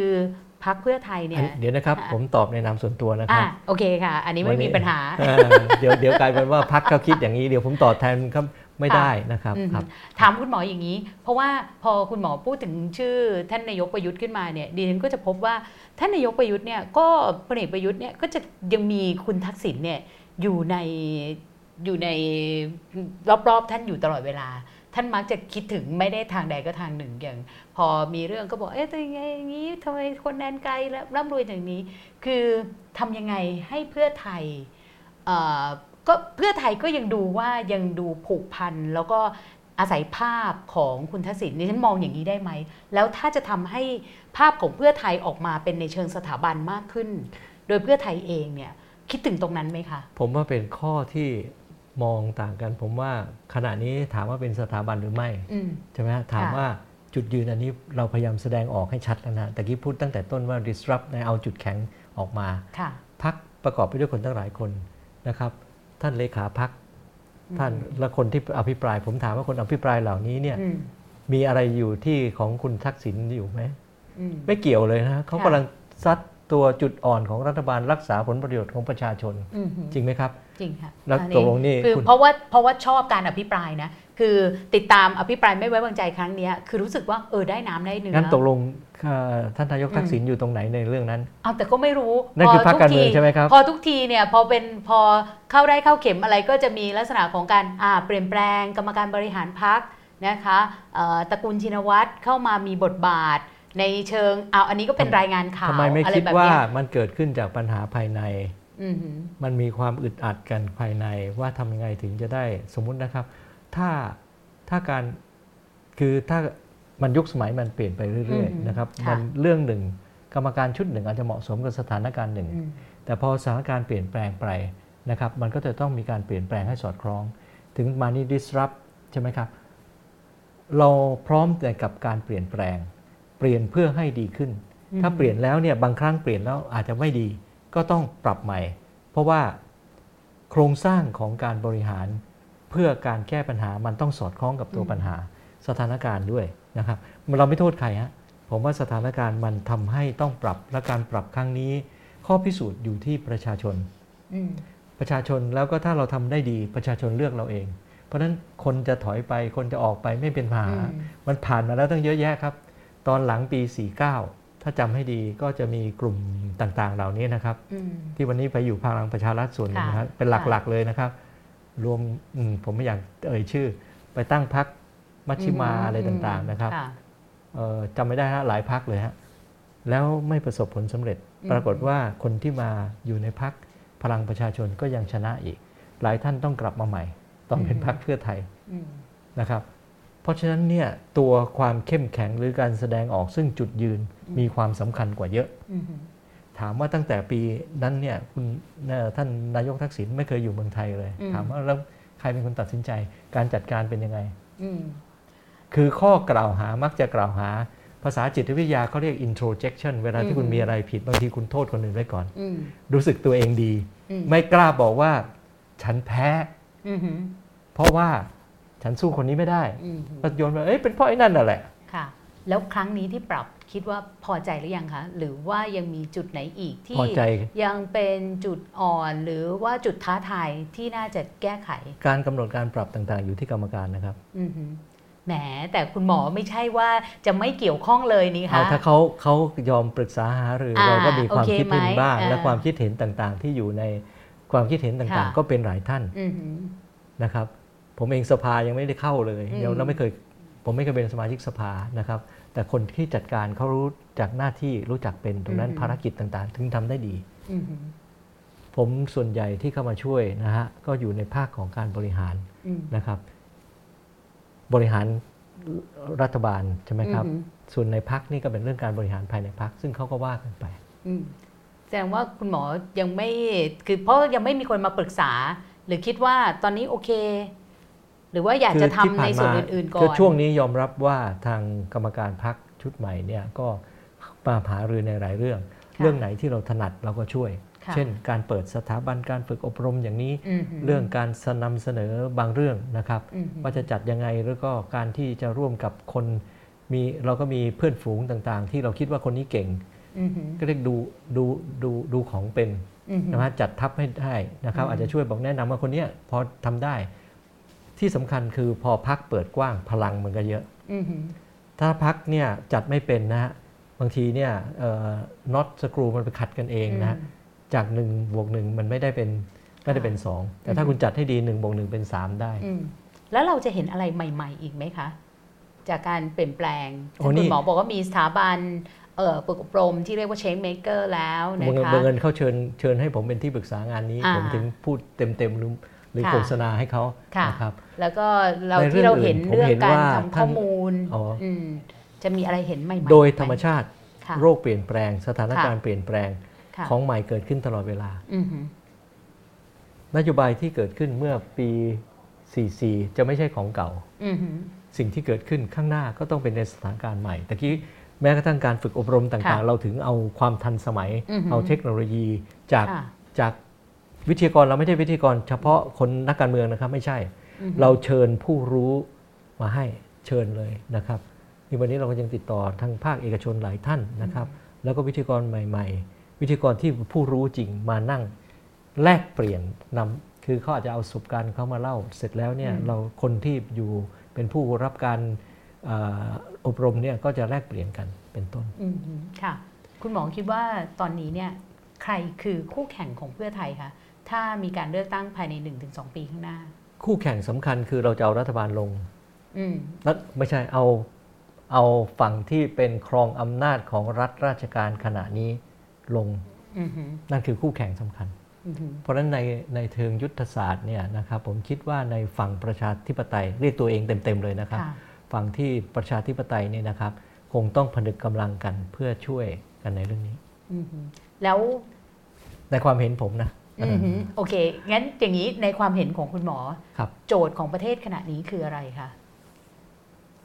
ถ้าโจทย์ก็คือปัญหาวิกฤตที่เกิดขึ้น ที่ขณะนี้วิกฤตที่สำคัญที่มันสั่งสมมาจากปัญหาที่อืมดำเนินเศรษฐกิจผมบอกว่าล้มเหลวค่ะนะครับทำมันตัวเลขชัดครับ เรื่องอืมเศรษฐความเติบโตของเศรษฐกิจและประชาชนสิ้นค่ะหวัง ถูกถูกอะไรจะเรียกว่าถูกถูกทับถมมาด้วยเรื่องของการ ระบาดของโรค เพราะฉะนั้นปัญหาของโรคคือการปัญหาในเชิงนี้ก็คือรัฐจัดการไม่เพียงแต่ไม่ส่งเสริมบางทางบางอย่างเนี่ยมันทำให้ถดถอยค่ะนะครับเพราะฉะนั้นปมสำคัญนะครับก็คือตัวของส่วนของปมเงื่อนไขที่ทำให้ประชาชนเนี่ยทำกินดีอยู่ดีได้ โดยอาศัยอือฮึอำนาจรัฐจะเป็นตัวปลดเปลื้องอือหือเพราะฉะนั้นนี่เรื่องที่สองผมว่าทางการเมือง เพราะฉะนั้นมันอือฮึไปถึงเรื่องการเมืองก็คือทำไงค่ะให้ สามารถปลดเปลื้องพลังที่เป็นพลังของประชาชนออกได้ด้วยเสียงที่มาจากประชาชนจริงอืมก็ไปถึงปมปมที่สองก็คือในเชิงของทางการเมืองขณะนี้รัฐธรรมนูญควรต้องแก้ไขอือหือนะครับ ไม่งั้นเนี่ยกติกาบ้านเมืองเป็นไม่ได้ นี่เป็นการดำเนินการตามวิถีวิสันติวิธีอือหือถ้าบทบาทของในนามของถ้าเป็นนามของพรรคการเมืองก็คือพรรคการเมืองก็ต้องแก้ไปตามพรรคการเมืองอย่างนี้ค่ะ บทบาทของสมมตินะฮะมีการหนึ่งคือแคร์หรืออันเป็นหน่วยงานอื่นก็ทำบทบาทของตัวเองไป เด็กๆเเขาจะทำอะไรก็เป็นเรื่องที่เขาคิดว่าเชื่อในการเปลี่ยนแปลง แต่ถ้าสมมุติว่าเราสามารถเปลี่ยนปรับเปลี่ยนในเรื่องของของพลังเหล่านี้ขึ้นมาให้เป็นพลังที่สร้างสรรค์และช่วยกันแก้บ้านแก้ไขปัญหาบ้านเมืองอืมความสำเร็จก็จะเกิดขึ้น ฉะนั้นคุณหมอมองว่าโจทย์ข้างหน้าเนี่ยคือการแก้ไขรัฐธรรมนูญ แล้วดูเหมือนว่าการแก้ไขรัฐธรรมนูญเนี่ยทางฝ่ายที่ครองอำนาจอยู่เนี่ยก็ไม่ได้นึกอยากจะให้แก้ ถ้าถึงจุดนั้นจริงๆเนี่ยคุณหมอคิดว่าควรทำอะไรอะคะไม่ว่าจะเป็นอะไรในจะส่วนเกิดก็ที่ต้องเกิดทีมแคร์อ๋อหรือว่าทางเพื่อไทยที่ถ้าเขามาปรึกษาคุณหมอแบบนี้ค่ะ ถ้าถามว่าคือสิ่งที่เกิดขึ้นมันเป็นความไม่สมดุลอือหือของตัวโครงสร้างของ หรือส่วนประกอบของในสังคมไทยค่ะโครงสร้างสำคัญคือตัวของอำนาจรัฐที่บดบังและกดการกดการเติบโตหรือโอกาสของประชาชน มันเกิดความขัดแย้งขึ้น โดยเฉพาะและมันโชว์มันมันแสดงออกชัดเจนขึ้นอีกเมื่อเป็นปัญหาเจอปัญหาโควิด ความเดือดร้อนก็จะเกิดขึ้น แต่อันนี้เนี่ยเขาผ่อนส่งคือผมทางท่านอ่าพิชัยนริตพันธ์ท่านพูดไว้เสนอไว้คำว่า ทฤษฎีกบต้ม คือกบเนี่ยมันสามารถปรับตัวได้กับอืมอุณหภูมิแตกต่างกันค่ะเพราะฉะนั้นคุณต้มนี่คุณให้ร้อนช้าๆนี่คนเลยไม่รู้สึก กว่าจะรู้ตัวอีกทีคือสุกแล้วเปื่อยไปแล้วนะครับเพราะฉะนั้นเนี่ยตัวเนี้ยเป็นเรื่องที่ประชาชนไทยถูกทำเป็นอย่างนั้นไป อย่างไรก็ตาม ผมว่าพลังที่ออกมาในการเคลื่อนไหวต่อต้านรัฐบาลในของของกลุ่มเยาวชน กลุ่มคณะราษฎรอ่าเขาเรียกอะไรคณะราษฎรอ่าพวกนี้เนี่ยเป็นการแสดงออกหนึ่งที่อยากจะบอกว่ารัฐบาลเดินผิด แล้วแก้ไขเสีย ข้อเตือนเหล่านี้ ถ้าหากว่าคนที่มีอำนาจอยู่ รู้จักรับฟังรับปรับตัวทันก่อนที่จะเกิดปัญหาขัดแย้งแรงกว่านี้นะครับ ผมว่าบ้านเมืองน่าจะเดินไปได้ แต่ตรงกันข้าม ถ้าหากมองว่านี้เป็นข้อเป็นข้อที่ทำให้อำนาจของตัวเองน้อยลง แล้วไปใช้ความรุนแรง หรือใช้การกดมากขึ้น ยิ่งกดก็ยิ่งมีแรงต้านเยอะขึ้น ผมว่าบ้านเมืองจะมีปัญหา ฉะนั้นก็เป็นแค่คำเตือนเท่านั้น แต่จะไม่เดินชนใช่ไหมคะ ชนก็คงไม่บอกหรอกมั้งครับ คุณหมอนี่เหมาะเหมาะกับการออก Clubhouse จริง ๆ นะคะทำไมเลยครับฮะเพราะว่าตอบเนี่ยให้เอ่อคือไม่ตอบปฏิเสธ ไม่ตอบปฏิเสธแต่ไม่ตอบรับ มันไม่ใช่ Clubhouse นะครับ ตรงไหนก็เหมือนกัตรงไหนก็ได้ใช่ไหมใช่ครับงั้นไหนๆพอพูดถึงเรื่องนี้ after action review ไหมคะ เมื่อวานนี้ตอนอ๋อ ไปออกคลับเฮาส์ด้วยกันเนี่ยได้ได้คือดูทุกคนอยู่ใหม่หมดอ่า ก็ความจริงที่เราทำงานด้วยกันเนี่ยค่ะคือวันนี้เราเปิดหูเปิดตา เราไม่ได้ทำงานกันเองนะฮะผมอายุ 66 แล้วนี่อืมแต่ว่าผมทำงานร่วมกับเด็กอายุตั้งแต่ 20 24 25เนี่ยทำไปหมดอืมแล้วก็ 30 กว่าก็มีก็ช่วยกันดูค่ะนะครับปฏิปฏิกิริยาเนี่ยส่วนใหญ่นะครับ ผมว่าในใน หลังจากนั้นเนี่ยฮะเขาเปิดกันอีกหลายหลายห้องทุกห้องเต็มหมดนะครับอืมแล้วก็ลงไปถึงสักผมว่าตีสองตีสามก็ยังมีอยู่ แล้วเมื่อเช้านะครับยังแปลกใจเลย เปิดขึ้นแต่เช้าก็มีคนเปิดห้องอีกคุยกันแล้วก็เต็มอีกแล้วอืมแสดงว่า after effect ที่เกิดขึ้นเนี่ยมีการถกเถียงกันมากขึ้นอืมหลักของการถกเถียงมันทำให้เกิดปัญญาแตกฉานนะครับค่ะเขาเรียกว่าปุจฉาวิสัชนาอืม นะครับเป็นภาษาทางพุทธนะฮะซึ่งเป็นการศึกษาที่แท้จริง เป็นหลักพุทธที่ใช้ใช้การถกเถียงกันนะครับ เมื่อเป็นอย่างนี้ในขับเฮาเนี่ยอันนี้เป็นผลประโยชน์ด้านหนึ่ง ในขณะเดียวกันสื่อต่างๆ หรือレスปอนต่างๆ ใน Twitter ก็เป็นการที่เห็นว่าเออมันมีประเด็น เราไม่ได้จงใจจะออกมานะครับบังเอิญอืมว่าประเด็นเหล่านี้ได้กระตุ้นเตือนว่า เอ๊ะประเทศเนี่ยเคยมีอย่างนี้เป็นทางออก เป็นการที่กระตุ้นให้ ฟื้นความทรงจำว่าอืมเอ๊ะ ประเทศไทยเคยโดดเด่น เคยมีความหวังมีอย่างนี้ด้วยเหรอผค่ะมยกตัวอย่างง่ายๆ อย่าง TCDC หรืออะไรเนี่ยอืมแล้วท่านนายกทักษิณใช้คำว่าเป็นที่มั่วสุมอาของความสร้างสรรค์ตรงเนี้ยโอ้โห เด็กชอบมาก งงเลยครับอืมเราก็เป็นคำปกติของเรานะครับอืมแต่ไปกับว่าภาษานี่มันโดนใจ คือเขาเรงรู้สึกว่าวันนี้มันถูกทอดทิ้งอะมันไม่มีความหวังแต่ทำไมไม่ให้เขาเจอกันอืมนะครับเป็นการมั่วสุมคือให้สร้างสรรค์เป็นต้นอืมนะครับ อันเนี้ยเป็นเป็นตัวอย่างที่ได้ดู โดยสรุปก็คือว่าผลกระเทือนในแง่ของความสนใจมหาศาล ในแง่ของการตั้งคำถามให้กับสังคมเนี่ยโดยเราไม่ได้จงใจมันอืมเกิดขึ้นทันที เกิดการเปรียบเทียบระหว่างเก่ากับปัจจุบันอืมนะครับ แล้วก็หวังว่ามันสร้างความหวังว่ามีทางออก การถกเถียงในเรื่องถัดๆไปก็จะเกิดขึ้นนะครับเป็นเรื่องทางออกทางด้านเศรษฐกิจ เป็นเรื่องการทำออกในทางในเรื่องของเชิงสังคม อาจจะมีเด็กเยาวชนรุ่นรุ่นใหม่ รุ่น Gen Z ถามอือฮึของคนอายุเบบี้บูมอืมนะครับเพื่อจะให้การผสมผสานผนึกกำลังของพลังสร้างสรรค์ของเด็กกับผู้ใหญ่และนี่คือปปรัชญาสำคัญที่เราทำเรื่องคิดเพื่อไทยกลับมาอืมโฆษณาอีกก็คืออมเชงเมกเกอร์อันนี้อืมนะครับค่ะเราปรารถนาว่าจะสร้างตัวอย่างให้เห็น ของการผนึกกำลังการแลกเปลี่ยนกันในเชิงสร้างสรรค์ครับอืมค่ะ แล้วถ้าเมื่อวานนี้ย้อนกลับไปได้ ให้คุณหมอได้ตั้งหลักคำถามที่คุณทักษิณโดนถามเรื่องกรูเซะเรื่องตากใบเอ่อสิทธิมนุษยชนในช่วงของไทยรักไทยเนี่ย คุณหมอจะตอบว่าอะไรคะ ก็ตอบเหมือนเดิมฮะอืมเรายืนอยู่บนความจริงอืมคุณตอบกี่ทีก็ถูกอืมแต่ถ้าคุณเมื่อไหร่ก็ตามคุณไม่ได้อยู่ในความเป็นจริง ต่อไปยิ่งเพี้ยน ใช่ไหมครับ เพราะฉะนั้นถ้าถามผมผมก็จะตอบเหมือนเดิม ก็คือในสถานการณ์อย่างนั้นเนี่ยเราเองในฐานะที่เป็นอยู่ในอำนาจของรัฐบาลฝ่ายนโยบายเนี่ยไม่ได้อาจจะรับรับรู้เรื่องที่อยู่ห่างไกลขนาดนั้น แต่ไม่ปฏิเสธในความรับผิดชอบอืมเพราะฉะนั้นเหตุการณ์ที่เกิดขึ้นถ้ามีการผิดพลาดก็ต้องยอมรับว่าผิดพลาดนะครับ จะสังเกตเนี่ยท่านพูดคำว่าขอโทษผมไปนั่งดูที่เด็กๆก็อืมส่งมาให้ดูนะครับ เมื่อปี 54 พูดแบบแบบนี้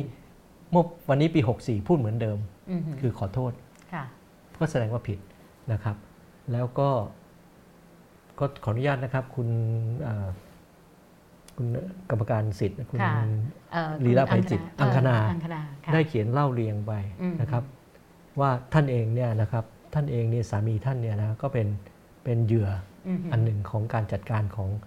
ของของรัฐอำนาจรัฐอืมอืมท่านก็มองเล่าเรื่องให้เห็นว่ามัน มันมีหลายรัฐบาลที่ผ่านมาก็ไม่สามารถหาคนผิดได้ อันนี้เราไม่รู้ว่าเหตุผลจริง ๆ คืออะไร ประการที่สองคือท่านนายกทักษิณก็ได้พยายามชดเชย ด้วยคำขอโทษ แล้วก็มี action ท่านเขียนเองนะครับอืมว่าสมัยนายกยิ่งลักษณ์ก็ได้พยายามไปเยียวยาครอบครัวต่างๆผมว่านั่นเป็นนั่นเป็นสิ่งที่ที่เท่าที่จะทำได้ แล้วถ้าย้อนเวลากลับไปได้ อันนี้ไม่ใช่แค่คลับเฮาส์ย้อนเวลากลับไปเมื่อเกิดเกิดเหตุการณ์ เป็นรัฐบาล จะเปลี่ยนแปลงในการทำอะไรไหมคะ เหตุมันเกิดไปแล้วนะครับ ผมว่ามันมีสองเหตุการณ์ ไม่ว่าจะอืมเป็นเรื่องที่รูเซะกรูเซะนะครับมันการจัดการด้านทหาร ซึ่งเราไม่รู้อืมว่าใน operation ค่ะเนี้มันเกิดอะไร สมมติมันมืดมืดๆแล้วก็มันเป็นอืมการยิงต่อสู้อืมก็อาจจะต้องสั่งให้เผด็จศึกซึ่งผู้บัญชาการในเหตุการณ์ค่ะเรา เราไม่สามารถไปกำหนดอย่างนั้นได้ว่าเหตุการณ์อะไรเพราะอืมไม่มีคือเราเองเนี่ยมีสิทธิ์ไปตรวจสอบนะครับ แล้วเกิดว่าเกิดอะไรขึ้น แต่ว่าในสถานการณ์อย่างนั้นเนี่ยไปตัดสินใจไปพูดอะไรแทนเนี่ยผมว่าก็ไม่ไม่ค่อยแฟร์แต่เราต้องรับผิดชอบนะครับอืมในกรณีของตากใบจำได้ว่า ผมจำได้ว่ามันมีการล้อมสถานีตำรวจ มีเจ้าหน้าที่อยู่ห้าหกคนมั้งครับ แต่ว่าคนนี่เป็นพันเลยนะ ตั้งแต่ค่ะบ่ายอืมๆเสร็จแล้วเนี่ยเขาก็พยายามควบคุมสถานการณ์ก็ขอกำลังทหารมา แล้วมันอืมมืดมืดเสร็จนี่ก็สามารถจัดการนะครับจับเอ่กลุ่อมยุติการผู้คนยุติการอืมชุมนุมค่ะนะครับ ถ้าผมจำไม่ผิดเพราะว่าถ้าผมเองเคยวิ่งเส้นทางนั้นนะมันมืดตลอดอืนะมมันเป็นสวนยางแล้วก็เป็นป่าตลอดนะครับค่ะทางทหารก็คงกลัว เพราะตอนนั้นขณะนั้นเริ่มต้นก็คือมีการขโมยอาวุธไป มีการอาวุธหายไปสองรอบนะครับอืมมีทั้ง M16 แล้วก็ทั้งปืนปืนของที่อ่าวบางลางไอ้ยโทษนะที่เขื่อนบางลางประประมาณนั้นนะครับ เสร็จแล้วเนี่ยเขาก็ต้องกลัวว่าจะมีการต่อสู้แล้วมีการสูญเสีย เพราะฉะนั้นด้วยความด้วยความกลัว อืมอย่างนี้เรียกว่าอะไรสถานการณ์มันมืดแล้วนะฮะทุกคนก็ตรงไปตรงมานะครับเราไม่อยากว่าทหารค่ะกลัวแล้วก็รีบจัดการก็ลดน้อยอาจจะอัดอัดเข้าไป แต่ประเด็นโอ้โหก็คือว่า Truth and Reconciliation Commission แหละค่ะ คือคณะกรรมการสืบสวนสอบหาข้อเท็จจริง คือตอนนั้นเนี่ยดูเหมือนว่ารัฐบาลของคุณทักษิณเองเนี่ยก็ไม่ได้สนับสนุนเรื่องนี้มากมายนัก ในการให้มีการโอ้สืบสอบหาไม่ข้อเท็จจริงเดี๋ยวอนี้ย่างจริงผมๆจังผม จำคร่าวๆนะครับค่ะจำได้ว่ามีการที่ขอโทษนะครับ ท่านผู้บัญชาการภาคสี่ถูกๆอืมปลดไม่เรียกว่าอะไรโยกมาเลยนะครับค่ะแล้วมีการสืบสวนผมจำได้เลยนะเพอืราะมว่า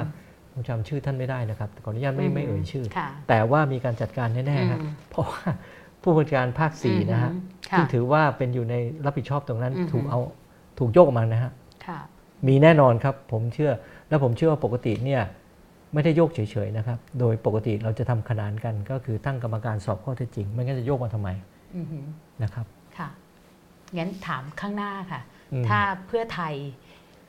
ได้เป็นรัฐบาลนะคะ เรื่องสิทธิมนุษยชน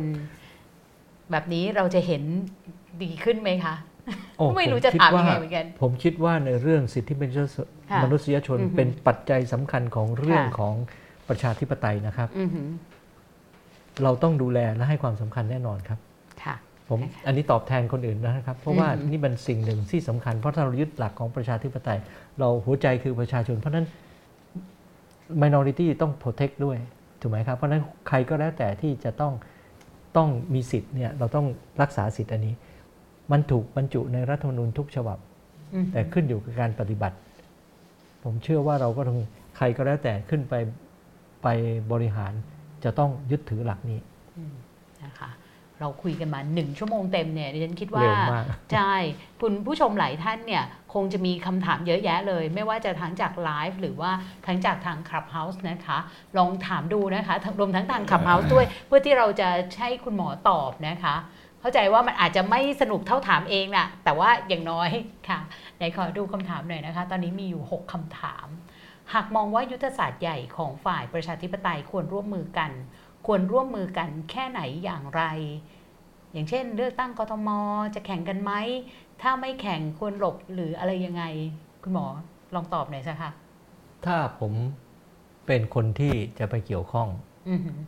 ผมจะคุยกับฝั่งประชาธิปไตยไม่แข่งกันเองอือหือเพราะว่านี่เป็นอีกก้าวหนึ่งของชัยชนะของฝั่งประชาธิปไตย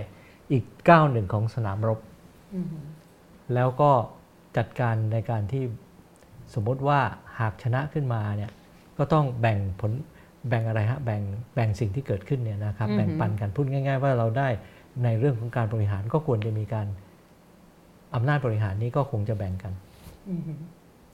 คำตอบคือควรจะร่วมมือกันอือหือแต่ว่าอย่างประเด็นในเพื่อไทยเองก็คือก่อนหน้านี้ก็ดูเหมือนว่าคุณชัดชาติเนี่ยก็เคยเป็น รัฐมนตรีของพรรคแล้วก็พอออกไปอิสระแบบเนี้ยเราจะถือว่าไม่ใช่พักเลยไหม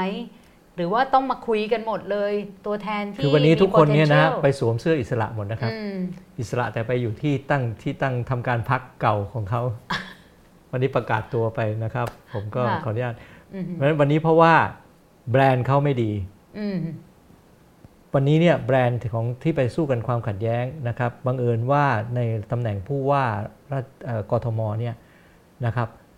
ไม่จำเป็นต้องเป็นสังกัดพักอืมเพราะฉะนั้นนี่ทุกคนแย่งกันสวมเสื้ออิสระอิสระ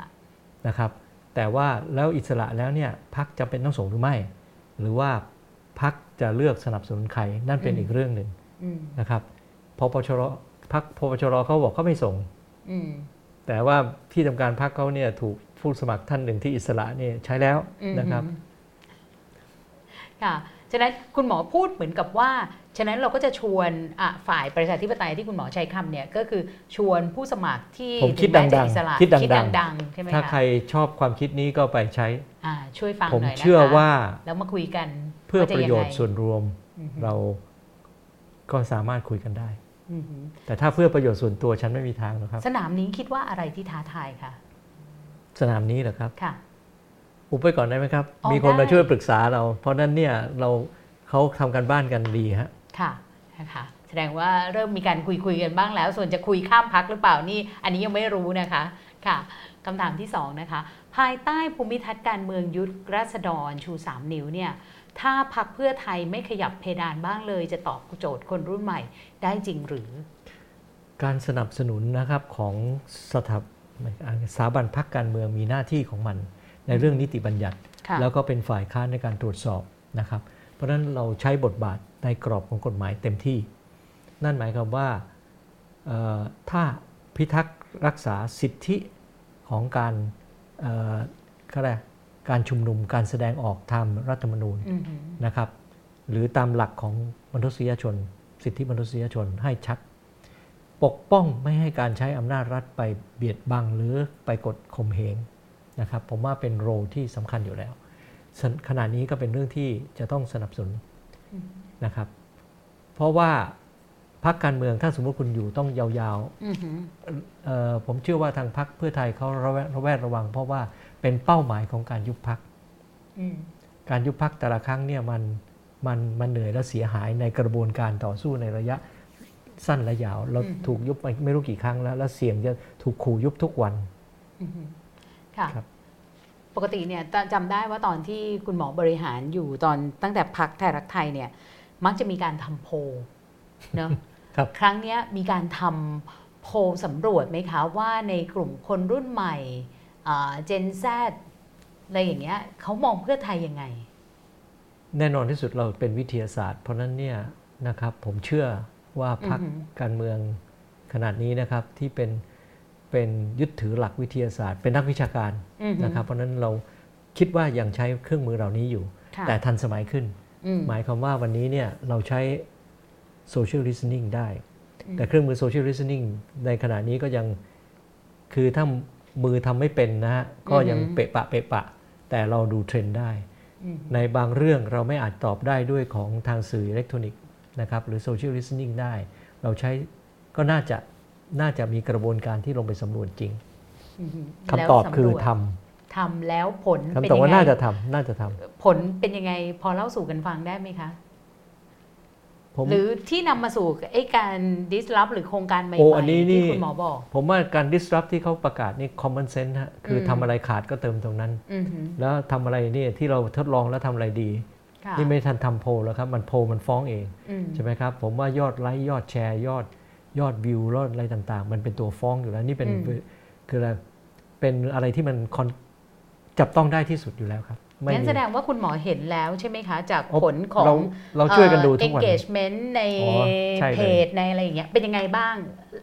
ก่อนและหลังอภิปรายไม่ไว้วางใจแล้วกันเอาแบเราบนี้คงมี indicator หลายตัวนะฮะแต่ว่าอ่าฮะอ๋อก่อนและหลังนะฮะอ่าที่จริงมาเรื่อยๆ ตอนนี้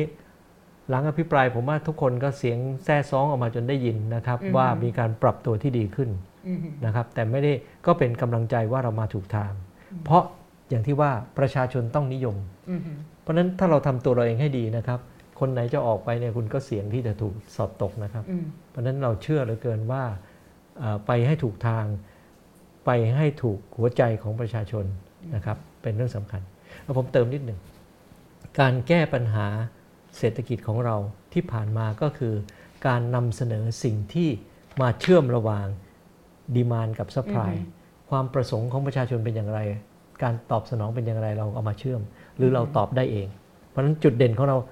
คือ demand กับ supply มาเชื่อมกันอือหืออันนี้ชั้นใดชั้นนั้นนะครับ ความต้องการของประชาชนอยู่ตรงไหน แล้วมันอยู่ตรงไหนแล้วเราเป็นคนที่อือฮึนำเสนอและพามาเชื่อมได้ ก็จะเป็นที่นิยมอือหือเป็นการตอบอันเดียวกันครับค่ะ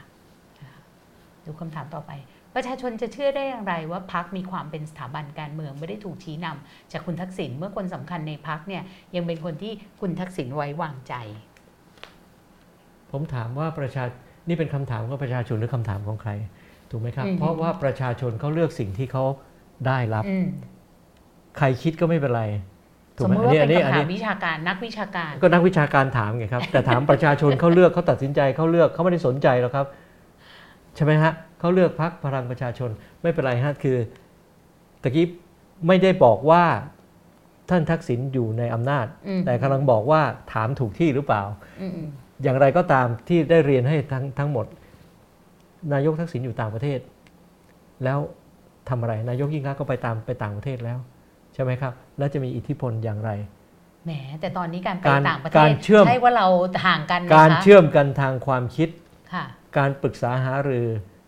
ไม่เห็นเป็นแปลกเลยในเรื่องสมมุติว่าผมจะไปปรึกษาเอ่อหลายท่านเป็นนักวิชาการอยู่ข้างนอกค่ะก็เอามาอืมนะครับ ความคิดเห็นที่สอดคล้องต่างหากคนที่บริหารอยู่ คนที่ตัดสินใจจะเป็นคนเลือกหยิบที่มีของที่มีอยู่ในตลาดเนี่ยมานำเสนอให้ประชาชน ตรงนั้นนะฮะเป็นตัวที่สำคัญก็คือกรรมการบริหารอืมที่ถูกเลือกมาด้วยกระบวนการเหล่านี้เป็นคนตัดสินใจทิศทางงั้นถามแบบนี้ดีกว่า อะไรที่คุณหมออยากจะยืนยันว่า พักเพื่อไทยเป็นสถาบันทางการเมือง ความคงอยู่และการนำเสนอ และการเลือกตั้งของประชาชนที่ตอบรับมานำเสนออืมทิศทางของการนำเสนอ ทิศทางของการเสนอนโยบายไม่ได้ไม่ได้ต่างออกไปจากร่องเดิมอืมใช่ไหมครับ ผมว่าอันนี้ผมว่าเป็นตัวตอบรับอืมแล้วข้อพิสูจน์ไม่ใช่วิจารณ์ว่าตะงุ่นอย่างนี้นะครับ ประชาชนเขาพิสูจน์เองอืมทำไมยังเป็นที่นิยมอยู่เสมออมในแบรนด์ตัวนี้มันชัดเจน แต่บางคนเขาก็วิจารณ์ว่าเพราะพักกินบุญเก่าจากนโยบาย 30 บาทรักษาทุกโรคคุณหมอจะตอบตัวนี้ประเด็นมันไม่นี้ยังไงคะถ้าบอกว่าอันนั้นเนี่ยเอาแน่นอนสิครับทุกอันเนี่ยนะครับมันมีความหมายทำอะไรที่ให้เขามั่นใจ แต่เราต้องทำอะไรใหม่ ให้เขาสอดคล้องและยิ่งมั่นใจอืมค่ะนะคะคำถามต่อไปค่ะ เรามีโอกาสเห็นแกลน policy แบบ 30 บาทรักษาทุกโรคหรือกองทุนหมู่บ้านอีกไหมถ้า ถ้าเห็นติดตามข่าวให้ดี ขณะนี้มีแวบๆออกมาให้เห็นบ้างแล้วอืมฮึใช่ไหมนะคะโดยกลุ่มที่อาจจะไม่ใช่พรรคการเมืองนะครับ โฆษณาอีกอะอะกลุ่มอันแคร์ได้ระดมค่ะความคิดต่างๆ ที่ออกมาอืมเมื่อสักวันวาเลนไทน์ค่ะวันแห่งความรักนะครับ เรานำเสนอกิจกรรมที่ลิโดนะครับว่าคนไทยไร้จนเป็นไปได้ไหมอืมในนั้นมีข้อเสนอทางวิชาการข้อเสนอทางหลักการนะครับอืม หลายอัน Basic Minimum Income อืมฮึนะครับเอ่อแล้วก็มีเสนอ Negative Income Tax ค่ะอันนั้นคือทิศทางว่าทิศทางเดียวนะครับ ว่าอือฮึทำยังไงให้มันแก้แก้จนได้อืมไปได้ไหมอย่างไร เริ่มเริ่มโยนคำถามออกมาแล้วนะครับ เราคิดเลยไปคือมันจะมีบางครั้งนี่กันมันก็มีข้อถกเถียงกันว่า การให้เงินให้กับคนเป็นขั้นเอ่อรายได้ขั้นต่ำ นะครับให้ไปแล้วเนี่ยนะครับสมมุตินะครับขณะนี้เส้นความยากจนอะขขขอได้ขยายความ ท่านดรสุพุทธสายเชื้อในกลุ่มอือหือแคร์ได้ค่ะนำเสนอความคิดอันนี้ชัดเจนว่าในเส้นของความยากจนที่สภาพัฒน์กำหนดมาวันนี้ก็คือ 2,700 บาทค่ะว่าเรากะว่าว่าคนจะต้องดำรงให้พ้นความยากจนอืมทั้งหมดคือ 3,000 บาทสามพันบาท ใน 3,000 บาท ถ้าคุณบอกว่าจ่ายจ่าย 3,000 บาท ทุกคนคนเลยไม่ทำงานเลยอืมแต่เราก็บอกไปว่าทุกคนก็อยากมีดี เอ่อเราตั้งเป้าไปสมมตินะขีดเส้นอยู่ที่ประมาณ 6,000 บาท คืออยากให้ทุกคนมีเงินรายได้ 6,000 บาท ถ้าคุณหารายได้เกินกว่า3ถ้าคุณต่ำกว่า 3,000 บาทจ่ายให้อืมแต่คุณเกินกว่า 3,000 ถ้าเกินกว่า 3,000 บาท แต่ยังไม่ถึง 6,000 บาท ผมก็จ่ายส่วนต่างให้นิดหน่อยอืมนะฮะแต่คุณยิ่งทำเพิ่มได้คุณก็ได้ส่วนต่างนี้เพิ่มไปเรื่อือยมเรื่อยๆเรื่อยๆเรื่อยๆนะครับ ก็เท่ากับว่าเราไม่ได้บิดเบียดบังความจูงใจในการทำมาหากินของทุกคนอืม นะครับ ด้วยกลไกที่เป็นภาษี ถามว่าเป้าก็คือ negative income tax ค่ะเดี๋ยวผมเสนออันนี้นะครับคือทำให้คนพ้นความยากจนด้วยเสนอสกีมที่เป็น negative income tax คนถ้าคุณทำงานแล้วไม่ได้ตังค์คุณได้ภาษี ได้นะไม่ใช่จ่ายนะอืมโอเคถ้าไม่ถึงเป้าสมมติว่าเป้าขีดสักห้าพันบาทหรือหกพันอืบาทมเพราะฉะนั้นทุกคนเนี่ยจะได้ประมาณนี้ ถามว่ากลุ่มพวกนี้คือใครบ้าง เห็นชัดอยู่แล้วคุณไปลงทะเบียนรอบหลายรอบหลายรอบก็คือ 14 ล้านคน10ค่ะ14ล้านคนอยู่ในเป้าหมายอืมแล้วเอาเงินมาจากไหน ใช่ไหมครับ ก็ก็ต้องไปดูว่าในงบประมาณเนี่ยคุณแทนที่ไปจ่ายเบี้ยหัวแตกไปซื้อไอ้นู่นไอ้นี่ที่เขาด่ากันเต็มทั่วไปหมดแล้วซื้อในสิ่งที่ไม่สมควรเนี่ยค่ะก็มาแบ่งปันอย่างนี้ดีไหมอันนี้มีความหมายต่อเศรษฐกิจอย่างไร ก็คือว่าอืมคุณเอาเงินภาษี วันนี้คุณก็จ่ายอยู่แล้วละครับค่ะจ่ายเป็นเบี้ยหัวแตกตอนนี้จ่ายให้เป็นระบบใช่ไหมครับ ก็คือ เอ่อคืออะไรคุณกู้มาเยียวยากี่แสนล้านคุณยังไปกู้มาได้เลยทำไมคุณจ่ายเป็นแบบอย่างนี้ negative income tax เพื่อเพิ่มกำลังความสามารถในการในการจับจ่ายใช้สอย เพิ่มทำให้เศรษฐกิจมันหมุนอือฮึไปได้ทำไมค่ะจะทำไม่ได้อืมอันนี้ตัวอย่างผมเชื่อว่า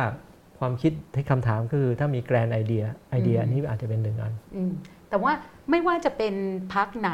หรือว่าจะเป็นกลุ่มรัฐประหารประชาธิปไตยหรือไม่ประชาธิปไตยเนี่ยอันนี้ข้อสังเกตส่วนตัว คือมักไม่มีกลุ่มไหนข้างไหนที่กล้าที่จะทำอะไรก็ตามที่กระทบกระเทือนกับบรรดาในทุนทั้งหลาย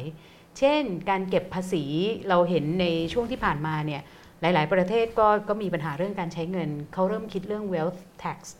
การเก็บภาษีความมั่งคั่ง ภาษีความร่ำรวย เพราะว่าตอนอย่างตอนไทยรักไทยเองเนี่ยหรือคราวของคุณยิ่งรักษณ์เนี่ยก็จะเน้นเรื่องการลดภาษีนิติบุคคลเนอะพวกบริษัทใหญ่ ๆ ก็จะได้ หรือว่าแม้แต่คอสชเนี่ยก็ทำแบบเดียวกัน เราจะเห็นแบบนี้ไหมคะ คือการลด tax เนี่ยเดี๋ยวเอาใหม่นะครับ ในหลักอืมเศรษฐศาสตร์ demand กับ supply ค่ะแล้วมี price นะฮะอืมผมว่าเศรษฐศาสตร์101ผมผมเรียนหมอพอดีค่ะแต่ว่าอันนี้นะครับเอ่อ ถ้าหากว่าคุณขยับราคาลงวอลลุ่มในการขายก็จะเพิ่มขึ้น ขยับอืม price ลงค่ะชั้นใดชั้นนั้นมันถูกพิสูจน์แล้วเอ่อเมื่อวานนี้ได้มีโอกาสคุยแลกเปลี่ยนกับท่านกิตติรัตน์นรนองนะครับ ซึ่งท่านเป็นรองหัวหน้าพักและดูแลด้านเศรษฐกิจ อดีตรัฐมนตรีคลังด้วย ท่านก็ชี้ประเด็นนี้ชัดเจนเลยนะครับว่าตอนที่เราลด tax ให้กับ corporate tax เราเก็บ tax ได้มากขึ้น เก็บได้อืมตามเป้า กู้เงินได้น้อยลงอืมตัวเลขชัดมากเลยนะครับ เพราะฉะนั้น อยู่ที่ความเชื่อหรือการที่จะระดม วันนี้เนี่ยนะครับเห็นไหมฮะอืเก็บไม่ตามเป้าเลย แล้วก็เป็นหนี้มากขึ้น ตั้งแต่ก่อนโควิด ตัวเลขมันฟ้องชัดครับอืมว่าใครบริหารเป็นอย่างไรอืมนะครับ อันนี้ถ้าถ้าจะลึกไปด้านเทคนิคไปตรวจสอบคุณได้ค่ะเพราะว่าท่านกิติรัตน์เองเมื่อวานเพิ่งนั่งคุยกับอืมทางฝั่งของคนที่จะฝั่งของคณะค่ะที่จะช่วยกันทำนโยบายอืมค่ะค่ะอะดูคำถามต่อไป เข้าใจว่าคำถามยังเหลืออีกเยอะอยู่เหมือนกันนะคะเอ่อ พักไทยรักไทยเดิมเนี่ยมีจุดอ่อนบ้างไหม อะไรเป็นบทเรียนสำคัญที่เพื่อไทยเนี่ยต้องไม่เดินซ้ำรอย คือผมว่ามันปรับมาเรื่อยๆนะครับ มีจุดอ่อนบ้างไหมก็น่าจะมีนะครับ ก็เราก็ปรับไปเรื่อยใช่ไหมฮะเรื่องไหนที่ตะกี้เรื่องการที่เอ่อเราตอนที่เป็นรัฐบาลอือฮึแล้วเราดูแลได้ไม่ทั่วถึงนะฮะอือฮึอันนั้นเราต้องปรับนะครับ บางทีเรา ตอนนั้นเนี่ยจะเห็นเลยนะครับว่ามีหลายเรื่องนะครับเรื่องการปราบปรามยาเสพติดก็จะมีข้อคอรหานะครับซึ่งอันนี้ถามว่าตั้งคณะกรรมการ ตอนนั้นตั้งคณะกรรมการอิสระเลยนะครับอืมแล้วก็มีรายงานมาชัดเจนว่าที่เขากล่าวหาว่ามีการอะไรนะคนหายไปอะไรนั่นแหละยิงทิ้งไม่จริงด้วยอืมค่ะคือไม่ไม่ได้ไม่ได้มากอย่างที่เขาพูดอืมมีสิ่งที่หายไปเดิมทุกปีเนี่ยมีประมาณเท่าไหร่ผมจำรายละเอียดไม่ได้อืม นะครับท่านรองชิดชัยเคยเอามาเพราะ BBC อืมเคยถามผมโจนาธานอืมเฮดเนี่ยเคยถามผม ผมเอาเปเปอร์นี้เอาให้เขานะครับว่ามีคณะกรรมการที่เป็นกลางศึกษาเรื่องนี้ อันนี้เป็นต้นเพราะฉะนั้นจุดอ่อนเหล่านั้นได้มีการปรับมาเรื่อยๆนะครับอืมค่ะเออวันนี้เนี่ยมีอันนี้คำถามเรียนแทรกเองนะคะว่าวันเนี้ย คอรมอผ่านกฎหมายฉบับหนึ่ง เพื่อตรวจสอบการทำงานของ NGO แล้วก็ระบบการเงินของ NGO ทำให้ดิฉันคิดถึงสมัยตอนไทยรักไทยขึ้นมาใหม่ ๆ ช่วงหนึ่งเนี่ยคุณทักษิณก็ใช้วิธีพัดพักในขณะรัฐบาลในขณะนั้นเนี่ยก็ใช้วิธีการไล่ตรวจสอบ NGO ที่เห็นต่างจากรัฐบาล คุณหมอคิดว่านั่นเป็นจุดที่เราจะเอ๊ะผมนั่นเป็นความผท้าทายไหมขอโทษนะครับผมจำไม่ค่อยได้ แต่ว่าคนที่คิดเรื่อง NGO เนี่ยนะครับผอืมมย้อนไปนะครับอือหือ เมื่อปี 2534 หรือ 35มั้งฮะอือหือ30 34 หรือ 35 คุณคุณหมอสงวนนิตยารำพงศ์ค่ะนะครับ ท่านเป็นตอนนั้นเขาเป็นเป็นผู้บังคับบัญชาผมนะครับผมอืมอยู่ในกองแผนงาน โยนงานหนึ่งก็คือว่าการเอาเงินของของราชการงบประมาณแผ่นดินเนี่ยมาให้กับสนับสนุนอ่า NG ใช่ NGO 42จุดค่ะ49.2 ล้านอับาทนนั้นผมจำได้น่ะใช่เลย แล้วคนทำเนี่ยนะครับที่เป็นคน ทำคุณหมอสงวนอยู่ข้างบน คนที่ทำเนี่ยชื่อพรหมินทร์ครับค่ะแล้วเป็นครั้งแรกที่เอามา แล้วจึงเป็นตัวอย่างที่นำมาให้กับ NGO ตลอด จนกระทั่งมา earmark ใส่รัฐบาลทักษิณก็เป็นคนที่ใส่ earmark ให้กับอืมเอ่อสสสค่ะนะครับ แต่ประเด็นนี้อันนี้กฎหมายต่างออกไปนะคะ คืออนอันตรวจสอบเงินโดยเฉพาะเงินต่างประเทศ แล้วก็มันจะคล้ายๆกับผมที่ผมตถึอนงว่านั้นไม่ใช่นะคะเอ้ยไม่อันนั้นผมจำไม่ได้จริงๆนะครับ ว่ามีการไม่เป็นไรไปตรวจสอบหรืออะไรอืมแต่ว่ากำลังบอกว่า root ของ ความเข้าใจเนี่ยตรงกันข้ามก็คืออมเรากล้าใช้เงินของที่ควรจะเป็นอืมเงินราชการค่ะออกมา จึงตอนหลังเอามาใช้กับไทย PBS ไงครับอืมแล้วค่ะตอนนี้ก็เลยเอียมาร์กวันหลายหลายตัวนะครับซึ่งซึ่งผมมีคำถามใหญ่เลยค่ะเอาเงินหลวงมาใช้แล้วขาดการตรวจสอบอือหือนะครับ เพราะว่าแหมไม่อยากพูดซ้ำเลยคือ เราเคยทำธุรกิจตัวนั้นนะฮะอืมเราเคยใช้จากเงินที่ไม่ต้องใช้เงินหลวงเลย แล้วทำแล้วมีกำไรใช้ในมูลค่าที่น้อยกว่าอืมนะฮะผมว่าเอาแค่นี้ค่ะนะครับเพราะฉะนั้นนี่ผมคิดว่าอันนี้เนี่ยอันนี้เนี่ยนะครับ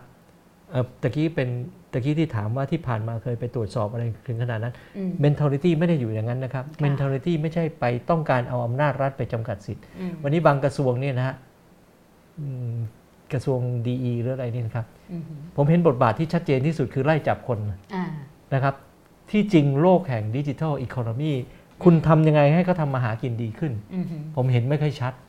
อาจจะผมตาไม่ใส่ต้องใส่แว่นตามัวก็ได้ แต่ชัดมากในเรื่องของไล่จับคนอย่างงู้นอย่างนี้ค่ะเอ้นั่นเป็นบทบาทหน่วยเล็ก ๆ ของกรมตำรวจนะครับอือหือกระทรวงทั้งกระทรวงไปทำหน้าที่แทนหน่วยเล็ก ๆ ของกรมตำรวจได้ยังไงค่ะ ไม่เป็นไร เดี๋ยวรอมีคนโพสต์ขึ้นมานะคะ เรื่องที่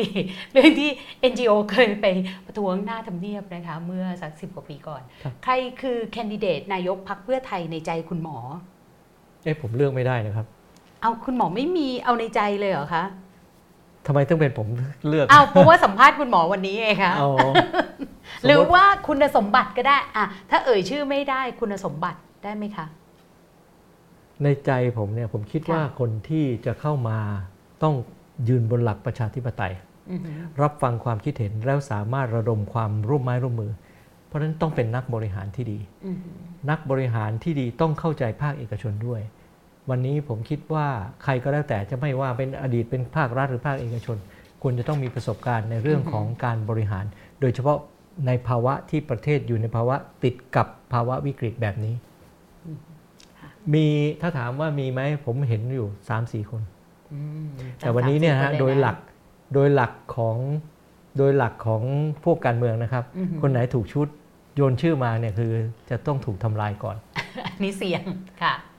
อะดูต่อนะคะหากพักกลับมาเป็นรัฐบาลอีกครั้ง จะทำให้ประชาธิปไตยปักธงในสังคมไทยได้อย่างแข็งแรงอย่างไรนะคะ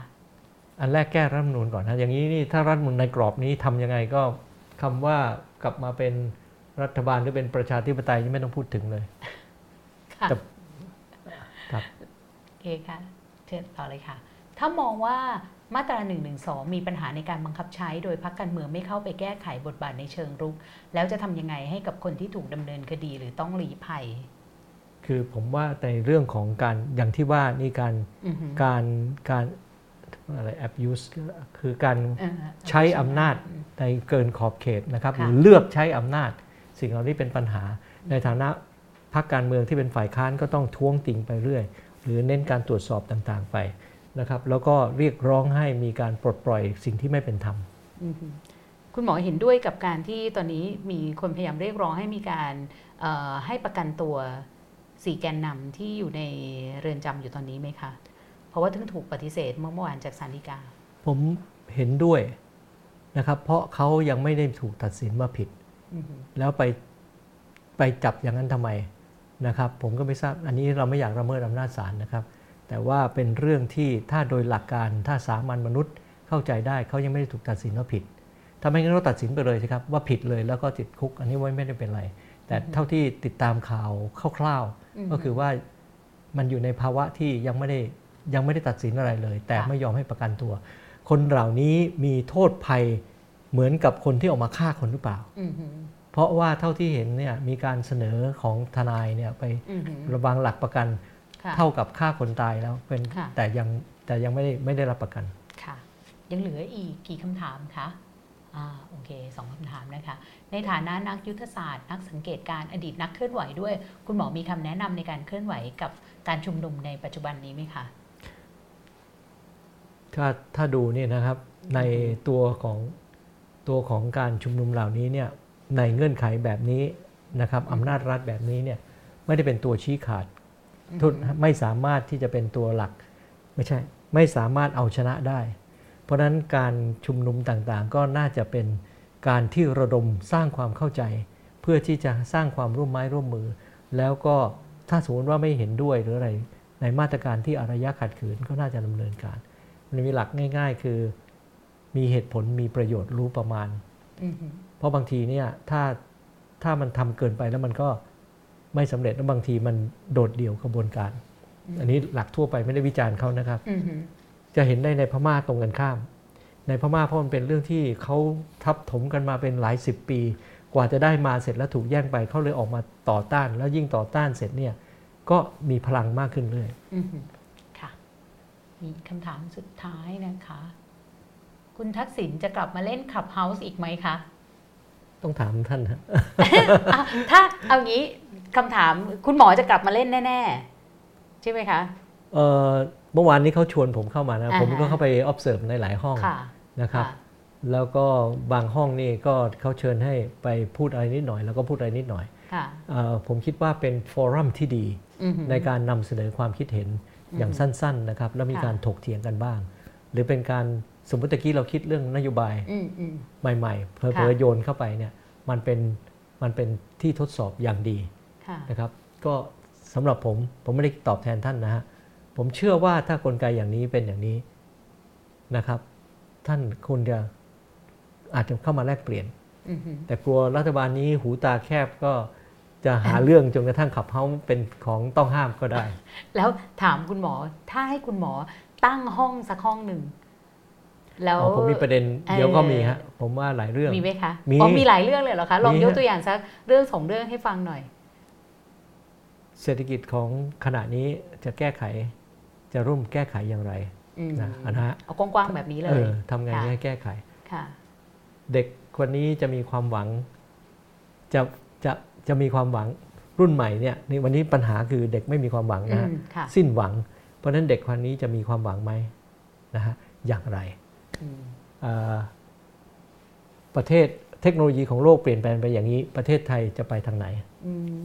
ดูเหมือนว่าคุณหมอเนี่ยตอนนี้กำลังสื่อสารกับคนรุ่นใหม่มากกว่า คนรุ่น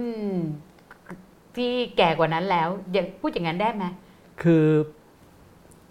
อายุเน้นเราเหลือสั้นกว่าอ่า แต่พวกเขาอายุยาวอืมเขามีพลังค่ะนะครับ แล้วก็เป็นการผนึกกำลังกัน ผมมีหลานแล้วนะค่ะใช่ไหมฮะลูกก็อายุ 30 กว่าแล้วอืมใช่ไหมครับ ก็เป็นคนที่เราเคยเป็น active member ของสังคมอยู่แล้วค่ะเพราะฉะนั้นเนี่ย เวลาตั้งคำถามอะไรคือคิดให้เขาเอาประสบการณ์ถ่ายทอดให้อืมแชร์กันอืม ที่ถามอย่างนี้ เพราะว่าเพื่อจะให้คุณหมอทิ้งท้ายค่ะ คุณหมอมีอะไรไหมคะ เพราะรู้สึกเหมือนกับว่าอยากจะคุยกับคนรุ่นใหม่ ให้เวลาหนึ่งนาทีค่ะเอ่อผมคิดว่าพลังสร้างสรรค์ความพลังในการเปลี่ยนแปลง ในการต้องการเปลี่ยนแปลงค่ะพลังของการคิดสร้างสรรค์เหล่านี้เป็นสิ่งที่มีประโยชน์ ต้องผสมกับเรื่องประสบการณ์ หลายครั้งเนี่ยในความแตกต่างของเรื่องวัย และประสบการณ์ทำให้การตัดสินใจไม่เหมือนกันอืมการผนึกกำลังกันเพื่อแก้ไขด้วยเจตนาดีจะเป็นประโยชน์นะครับ วันนี้ถ้าสำหรับเราเองนะครับ อย่างผมเอง หรือว่าผมว่าพลพรรคในอืมถ้าจุดยืนของพรรคไทยรักไทยยืนอยู่บนหัวใจประชาชนจะรับฟังมากขึ้น แล้วก็สำหรับอีกเรื่องหนึ่งก็คือสำหรับคนที่อยากเปลี่ยนแปลงของนัดโฆษณาอีกทีหนึ่งก็คือสมัครรายการเอ่อ The Change Maker นะครับ เข้ามาเถอะครับ แล้วจะได้สิ่งที่เกินความคาดหวังเกินความคาดหมาย สังเกตนะครับวิธีการของเราเนี่ยเราให้แม้กระทั่งการการอภิปรายเที่ยวนี้ค่ะให้ดู underestimate ไว้ก่อนว่าโอ้ยไม่มีอะไร แต่เราทำให้เซอร์ไพรส์อืมทุกครั้งที่มันหลักหลักจิตวิทยาธรรมดา ถ้าคุณสามารถนำเสนอสิ่งที่เกินความคาดหวังแล้วเนี่ยจะมีความสุขวันนี้นี่ผมอยากเชิญชวนเข้ามาร่วมกันนะครับแล้วคุณจะได้สิ่งที่เกินความคาดหวังค่ะ ในสองทศวรรษการเมืองไทยนะคะ ชื่อของคุณหมอพรหมมินเลิศสุริยเดชเนี่ย คือเหมือนจะมีบางช่วงก็อยู่บางช่วงก็ลดน้อยลงนะคะ แต่เชื่อเถอะค่ะ ว่าคุณหมอเนี่ยยังแอคทีฟอยู่เสมอวันนี้ตลอดเวลาชั่วโมงกว่านะคะ เราก็ได้ฟังเรื่องราวต่างๆ มากมาย แน่นอนมันมีความท้าทาย มันมีเรื่องที่เราเห็นเหมือนหรือเห็นต่างได้นะคะ ซึ่งก็ทำให้เราเก็บไปคบคิดค่ะ เพราะว่านี่คือคิดเพื่อไทยกับนายแพทย์พรหมมินทร์เลิศสุริยเดชนะคะ วันนี้ก็ต้องขอขอบคุณคุณหมอมากๆเลยขค่ะอบคุณมากครับค่ะสำหรับวันโอวันวันออนวันสัปดาห์หน้านะคะ จะคุยกับคุณพัทพัทไทย พดุงถิ่นผู้ก่อตั้ง build.com ตัวแทนของคุณพ่อยุคใหม่นะคะเขาจะคุยกันเรื่องดิจิ t a ล parenting การเลี้ยงลูกในยุคดิจิทัลวันที่ 1 มีนาคมนี้ตอนทุ่มตรงนะคะ แล้วพบกันใหม่สัปดาห์หน้า วันนี้ลาไปก่อน สวัสดีค่ะ